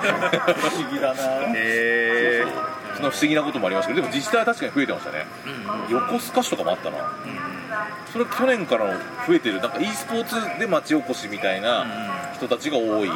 メージがあるなー、で47都道府県ゲームショーみたいなとこもまあなんかできもしかしたらできますよできるかもしれないねですよね佐賀県もあれですよねあの e スポーツでみたいな感じというよりはあのうちの県でゲーム作りませんかぐらいの感じあーそうだったねあの書いてあることは全部佐賀県いいところですよあーっていうアピールしかないんですよあ県の PR 県の PR ゲーム関係でしょ産業をね誘致したいってあなるいほうど方な向るでしほどたあおそらくじゃあいろんなとこに出てるんですね過ごしやすいところですみたいなことがいろいろ書いてあって、まあ、おそらくそういうことでしょうね、ゲームに特化してないのがまたこのものとしてくるそうそうそうすごいね異彩を放ってましたねでも佐賀県ってさあの佐賀佐賀シリーズとかともさあそうですよね前ねやったりとまかあしてた確かからにねねまんまコラボできますそもうんそねうそうそうロマンシングサガですねそうそうそうまそさうにやってたよそのままそのまま PR じゃんっていうそうなんです好評でね、何回もやってましたもんね、そりゃそうだだから今回仙台市も結構面白くて仙台市のブースにはフィンランドのメーカーのゲームがいっぱい展示さあれてれ意味わかんなくて面白なかんったでなんですかねそれはあのねなんかあるじゃないですか提携してるんですかあのそうそうそうそうあ姉妹都市姉妹都市みたいなあ姉妹都市ねなんかなんかって仙台市にあるゲームメーカーと提携しているゲームメーカーのややこしいないやいや せ仙台仙台市がうフィンランドのなんかどっか首都かなんかと、はいはいあでなんかあのやっぱりその産業振興の提携をしていて、はいはいまあヘル姉シ妹都ン市キはかあなりんますかとやっててみたいなことですよねそうでそこあそそうこ産業振興でやってる姉妹都市ののゲゲーームム会社のあーなるが展示されててあーだから仙台ゲームコートっていうブースなんですけど行くとフィンランドのゲームが展示されてるんですよ ええってなるんだよねそうそういや国産じゃないっぽいんだよなうんえこれ仙台のゲームなのかなって言ってなるんだね、それは面白いですねそうそうそう昔はそんななかったもんうなんゲームをつったらゲームしかなかったもんそうですよねあと、まあ、ちょっとちょっと元気なくなってる感もあるけど NFT とかあもうありましたねありましたね以前 NFT は NFT また別のなんかほらビッグサイトとかでやる感じの、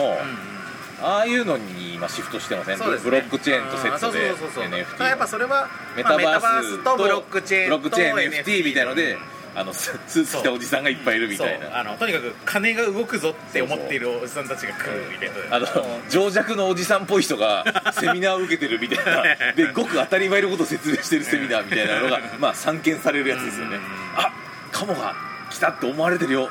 気をつけなっていうま気をつずけはななんか気をつあけなの巨大な東京ビッグセットサイトでやってる巨 大なセミナーって気いをうね気をつけた方がいいよってあとはあれですよね無邪気な無邪気なって言うとあれですけど、あの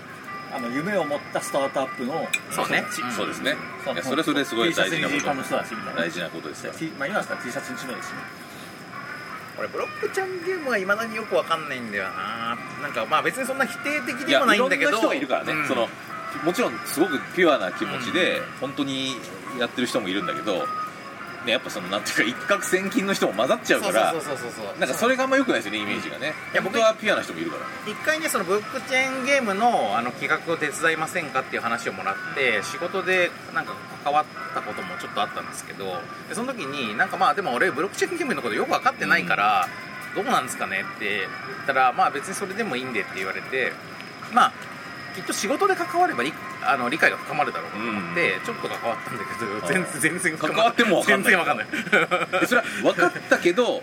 意外と思ってたのと違ったとかでもなくてそもそも概念が理解できないんですかいや概念は理解できてると思うんだけど本当にこれがそんなになんかこうなんつうのかな新しいことなのかっいてやサスティナブルな感じがしないって感じだな僕としてはそのこんなの長続きすんのみたいなあみたいなのがちょっとよくわかんないんですけどまあそれはちょっとあれですね時間をかけないとーまあ確かにねあのまだ分かん腑に落ちないことかもしれないうんそれはそうかもしれない、だからまあ別に絶対ダメでしょとか思ってるわけでもないんだけどえここれそんなに長く続くのかなみたいな確かに確かにそういう意味では、まあ、そうそういう系のはなかったですねあんまりね、うん VR とか、べまあ、クラスターとかのブースはもちろんありましたけどそうですね、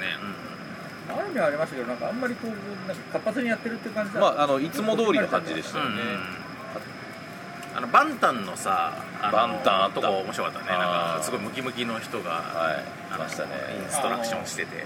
あの人バンタンの生徒なのかなって思ったけど違う多分違うよ ね専門学校系はいっぱい出てますもんね上腕の筋肉ありすぎてこう脇が締まんなくなっちゃってるマッチョな人がいたすごい人いたね専門学校はでも増えてますね増えてますよねうんやっぱ盛り上がってきてんだなゲーム業界って思いますね、そうですねとまあ仕事としてちゃんと、昔からあのいわゆる学校ブースみたいなのがいっぱいありましたけどあーなんかどんどんこう規模がう規模とクオリティが上がってん上がってましたね、うんという感がありでも高校生のさなりたい職業ランキングちょっとゲームクリエイタ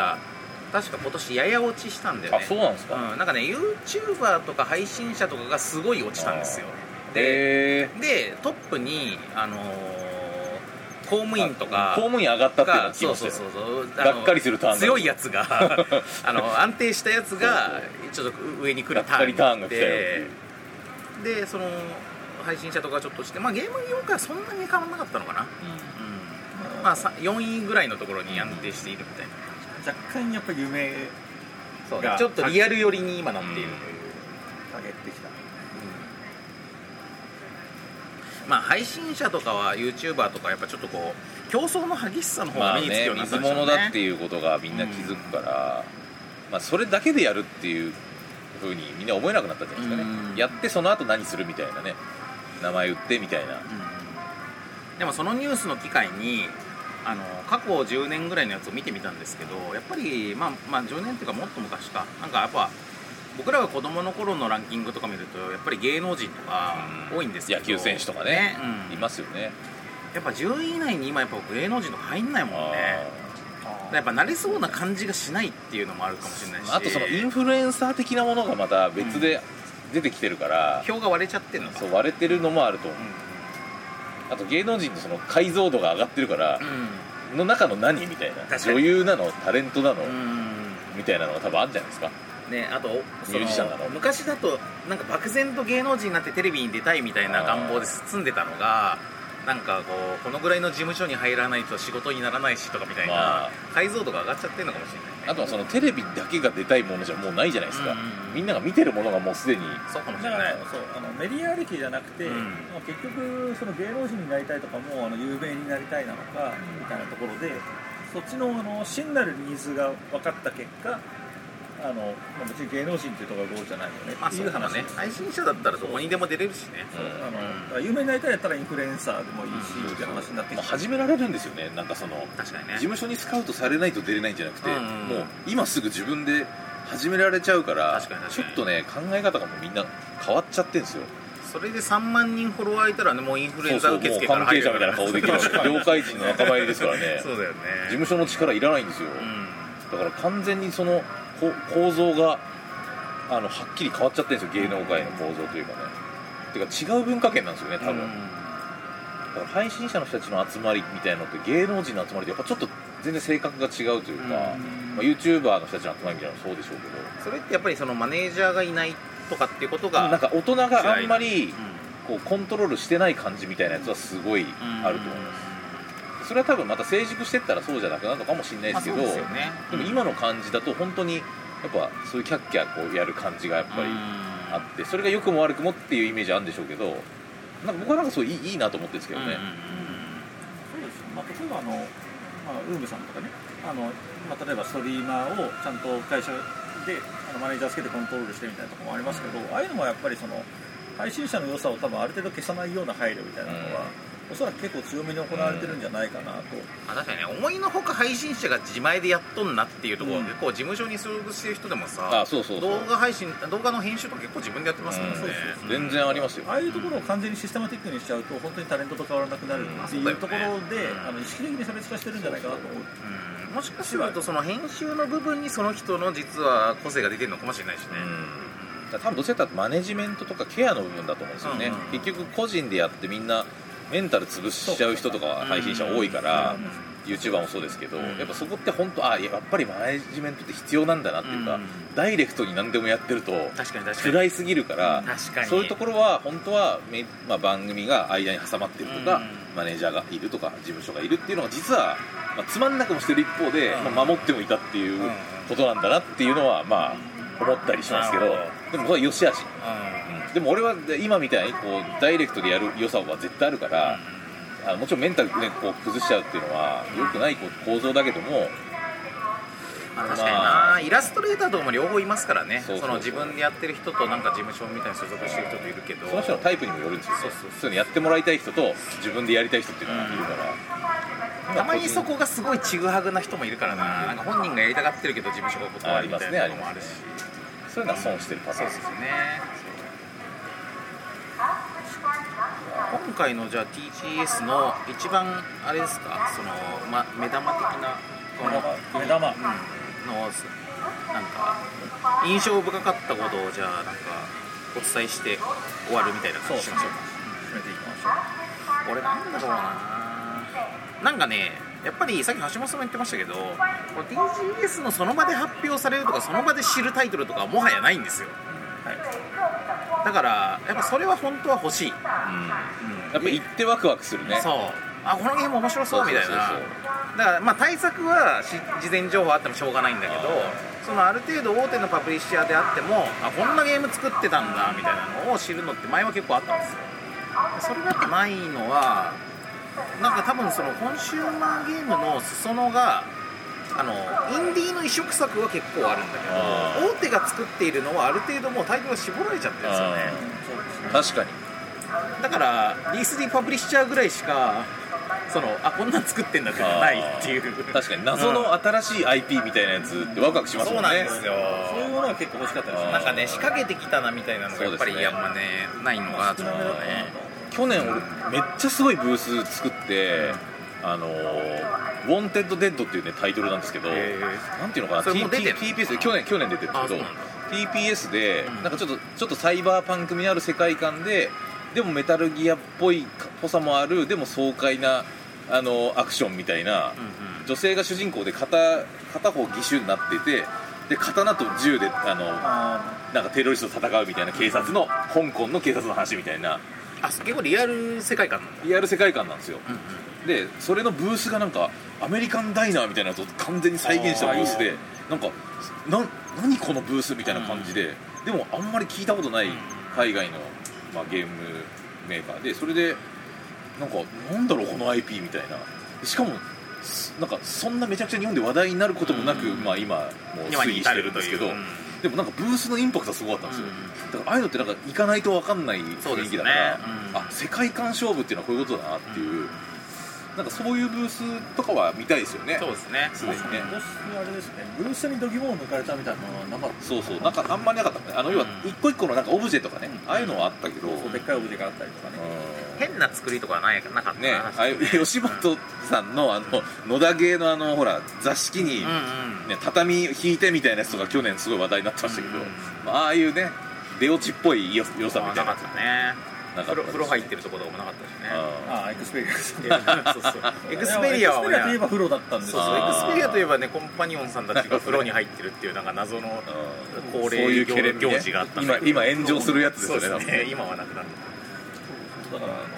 あの例えばまああのもう結構前になりますけど例えば「デトロイト・ビカム・ヒューマン」とかもああの本当にこう、ね、ガあーラスケースの中に、あれすごかったですねそうふんしたモデルのそ人うそがういてとそかうっていう本当にアンドロイドみたいに動かないっていうやつね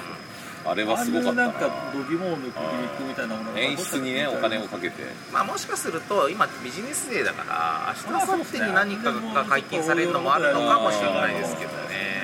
でも取材範囲の今日いや多分ビジネスデーな気もするよなそうだから細かい演出はあるかもしれないけど、んあの物は多分変わんないでしょうねそうですよね仕込みがあるから丸ごと変わるようなことはない深いものができるは多分ないから、なんか僕ああいうあの場において逆に桃鉄とかがすごく面白そうに見えるなと思ってあーやっぱりさっきのあのあれですよ龍が如くのムービーの話と一緒でなんか全体がさやっぱ対策とか、そのよくできてますっていうクオリティをしているものばっかりになっている中で桃鉄が唯一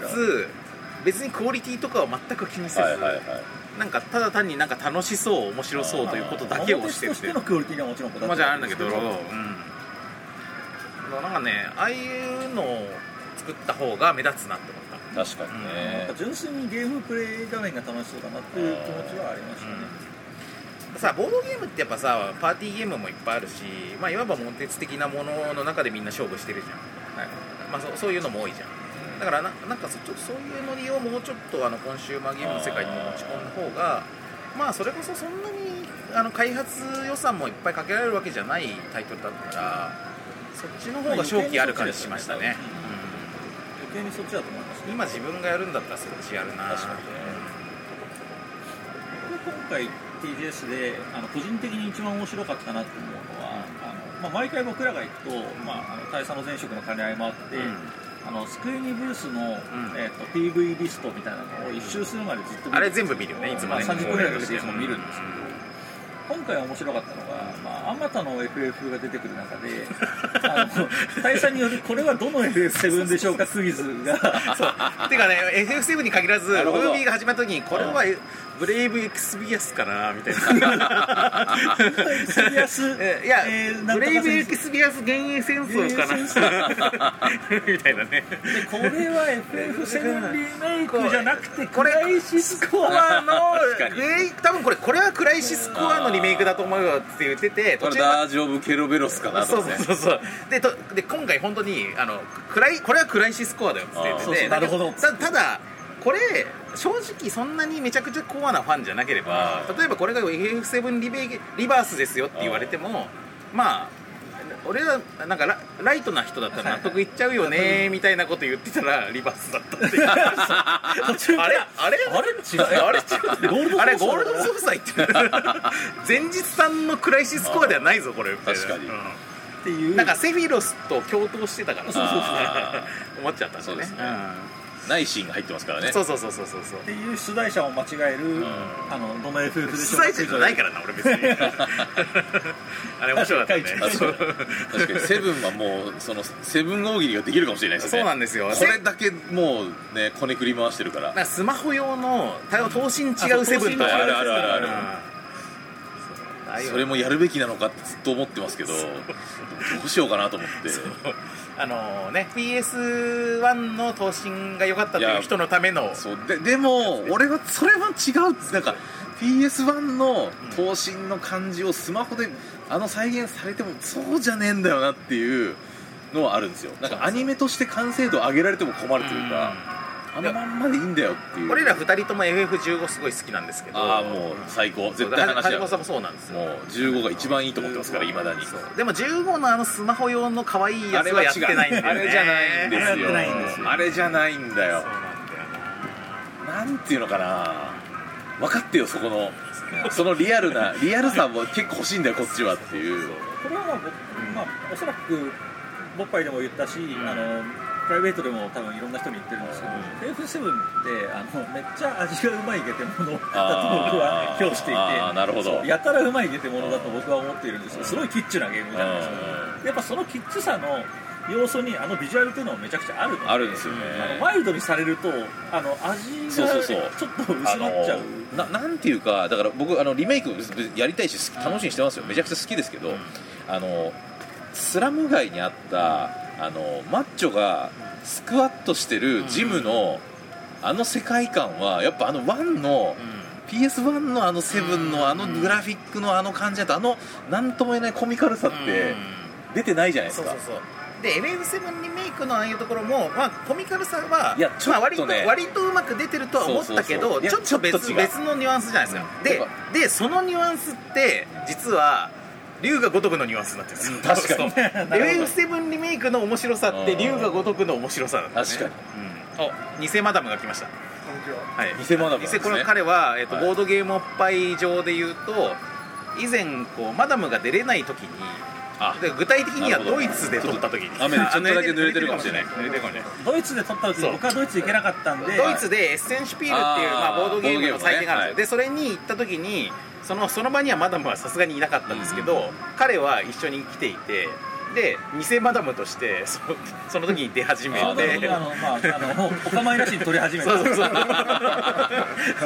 ドイツにおけるマダムはこの人ですみたいな感じで撮ったのがちょっと高齢キャラになって偽マダムあといそううなんですねでこの、まあ、彼もあのゲーム業界の人間なので、はいはいはあの TGS の回の時には割と偽マダムとマダムが共演するあ共演する豪華なしばしばあ回なるんっでてすいねうしばしばあるそんな時に今4人に増えちゃいましたけどね喋り手がねでも今ちょ今まさに終わらんとしていたけど、今店まで来たんだけども、まあ、今あのあのだから一応自己紹介だけそうちょっと声声だけ声だけリスナーにこの健在ぶりをさはい。お久しぶりです。偽バーナムです。もう5年ぶりぐらいかもしれない五年ぶり下なん手だするとねそうね。そう。マスクも取らないもんこうなってくるマスクも取るけどねあの偽マダムでも昨日も TGS 来てたんでしょまあ、俺昨日しか来てないから、ね。むしろね今日そう今日そうもう間に合ってないそかうら。だね。あのだから海浜幕張まだ来たって来たんですよ。偽偽マダムの今回の TGS のあのポイントを教えてください一番こう印象に残ったことえなえプレイステーション T シャソツニー出てないのになんでプレイステーション T シャコツスパさんコスパさんであコスパ出でて物販のて、なるほどなるほど昨日買って今日着てきた。なるほどなるほどそうかじゃあじゃあ偽マダムの今回ハイライトは 一押しはあのプレイコスパさんでスプテレイースシテョーンションのロゴ T シャツが買えるしかも PS1 のね PS1 のねいや本当はね地球防衛軍の T シャツをね買いたかったんだけども、昨日は買えなビジネい。スでは買えないビジネスでは買えないっていう。あ何売ってないのそうそう。ああお店となるほどあるんだけどもレジが稼働してなくって見るだけって状態で。やっぱそれはねやっぱねあの全国の地球防衛軍ファンたちがね土日用に在庫を取ってるってことですよそうですねね売り切れちゃ困るってことですよ良い子たち良い子たちのため売り切れ必須にですかまあ、オンラインで予約はしてたんで、そこで全部買いましこた。れは少々だって何でしたっけえっと年間ゲーム賞じゃなく てえわかるー、4ゲーム大賞ねそう日本ゲーム大賞に確かに。ノミネートされるぐらいの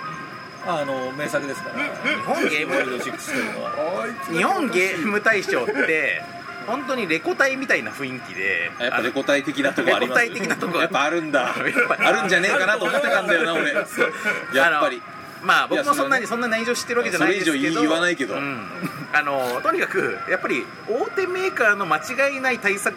ばっかりが取るわけです大体ねでそのまあ名を連ねるところから清掃ですそようねもうだからあの「モンハン良かったですよ」とか言われても知っとるわって感じじゃないですかでなんかそういうようなことが多いんですけどそんな中え地球防衛軍とのなんか地球防衛軍がたまになんかそうだからバッバキバキに浮いた状態で名を残してるだから地球防衛軍は実力そこから実力と我々は言っている実力が評価されるねちゃんといいそうですいいこよとねだと思いますそれはねそうそうそうそ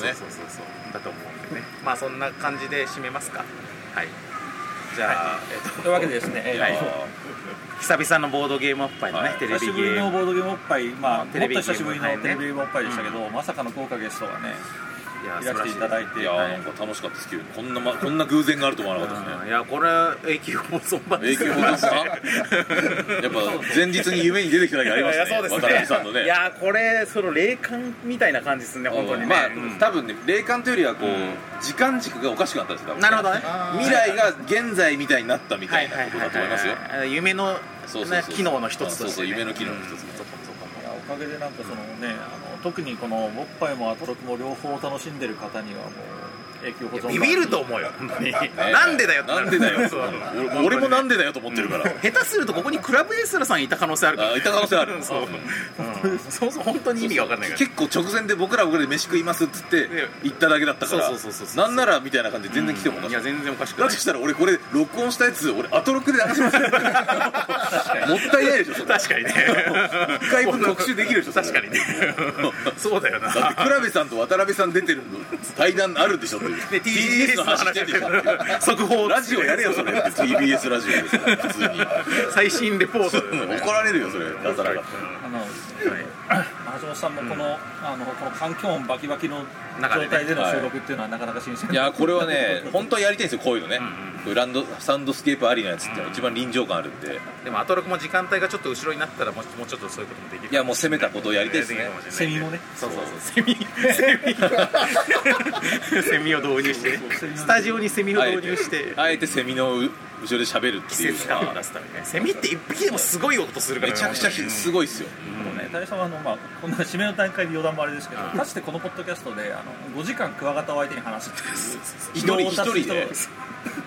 あ話しかけてんのあのそうなんですよそれはマダムが体調崩してた時あにーやっぱりやっぱり出れ出れないっていう時に、はいはいあの一人で取らなきゃいけなくなってで一人ぼっぱいって言って、うんじゃあマダムが興味ないからあの普段できないガンダムの話しますってあーガンダム全作品解説っていうのをでも一人だとちょっと喋りづらいからこの部屋にいるクワガ タ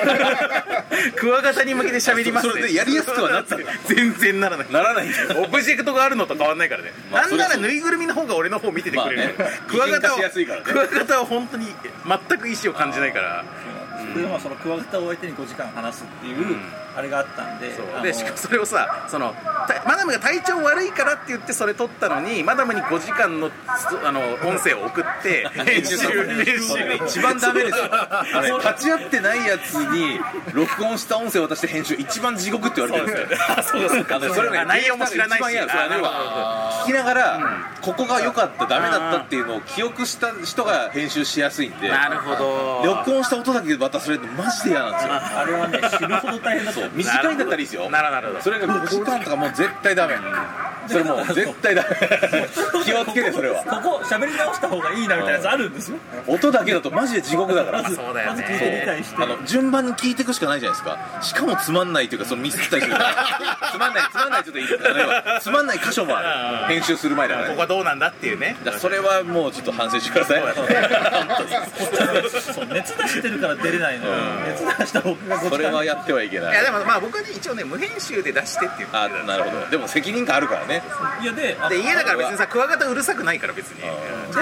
ちょっとガサガサ言し葉てあるのにこの人ちょっと長くなっちゃって2時間ぐらいになっちゃったかもって言ったんですよでもデータは5時間おかしいななんでわかんないんだよおかしいでしょわかんないでし ょファイルのファイルのデータの大きさで分かるデータの大きさで大体分かる始めた時間と終わった時間でいや確かにね最後の方のガンダムシードの話とかしてる時もう頭クラクラしてたんだよ ね酸欠に近い感じだって1日がかりで撮ったっつってるからそれは5時間喋るってね2時間なわけね丸1日に近いですよまあこれは余談なんですけどだからクワガタの話実績もありますからまあセミも余裕攻めてますね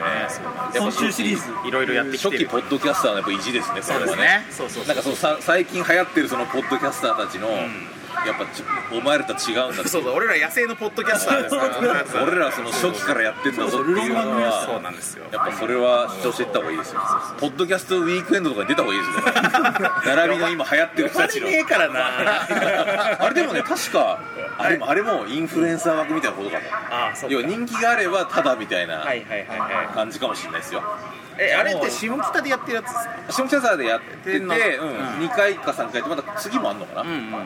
年末ぐらいありますよねちょっとそれに呼ばれるのをししばらく目標にしようかでも我々ももう年に数回しか取らないぐ いやだかららいそれを増やすって話よチルしちゃってるかうんら、だからあこの人たちもうやってないのかなって思われる可能性あるからそれをちょっと増やしてそうそうそうはいはいそしたらファンがそこに集まりますかそうら健在をねアピールしてなんだあのブースってなっいてやそうですだって我々このポッドキャスト始めた頃あのあま当時のあのアップル iTunes ランキングでゲームカテゴリー3位までいったんです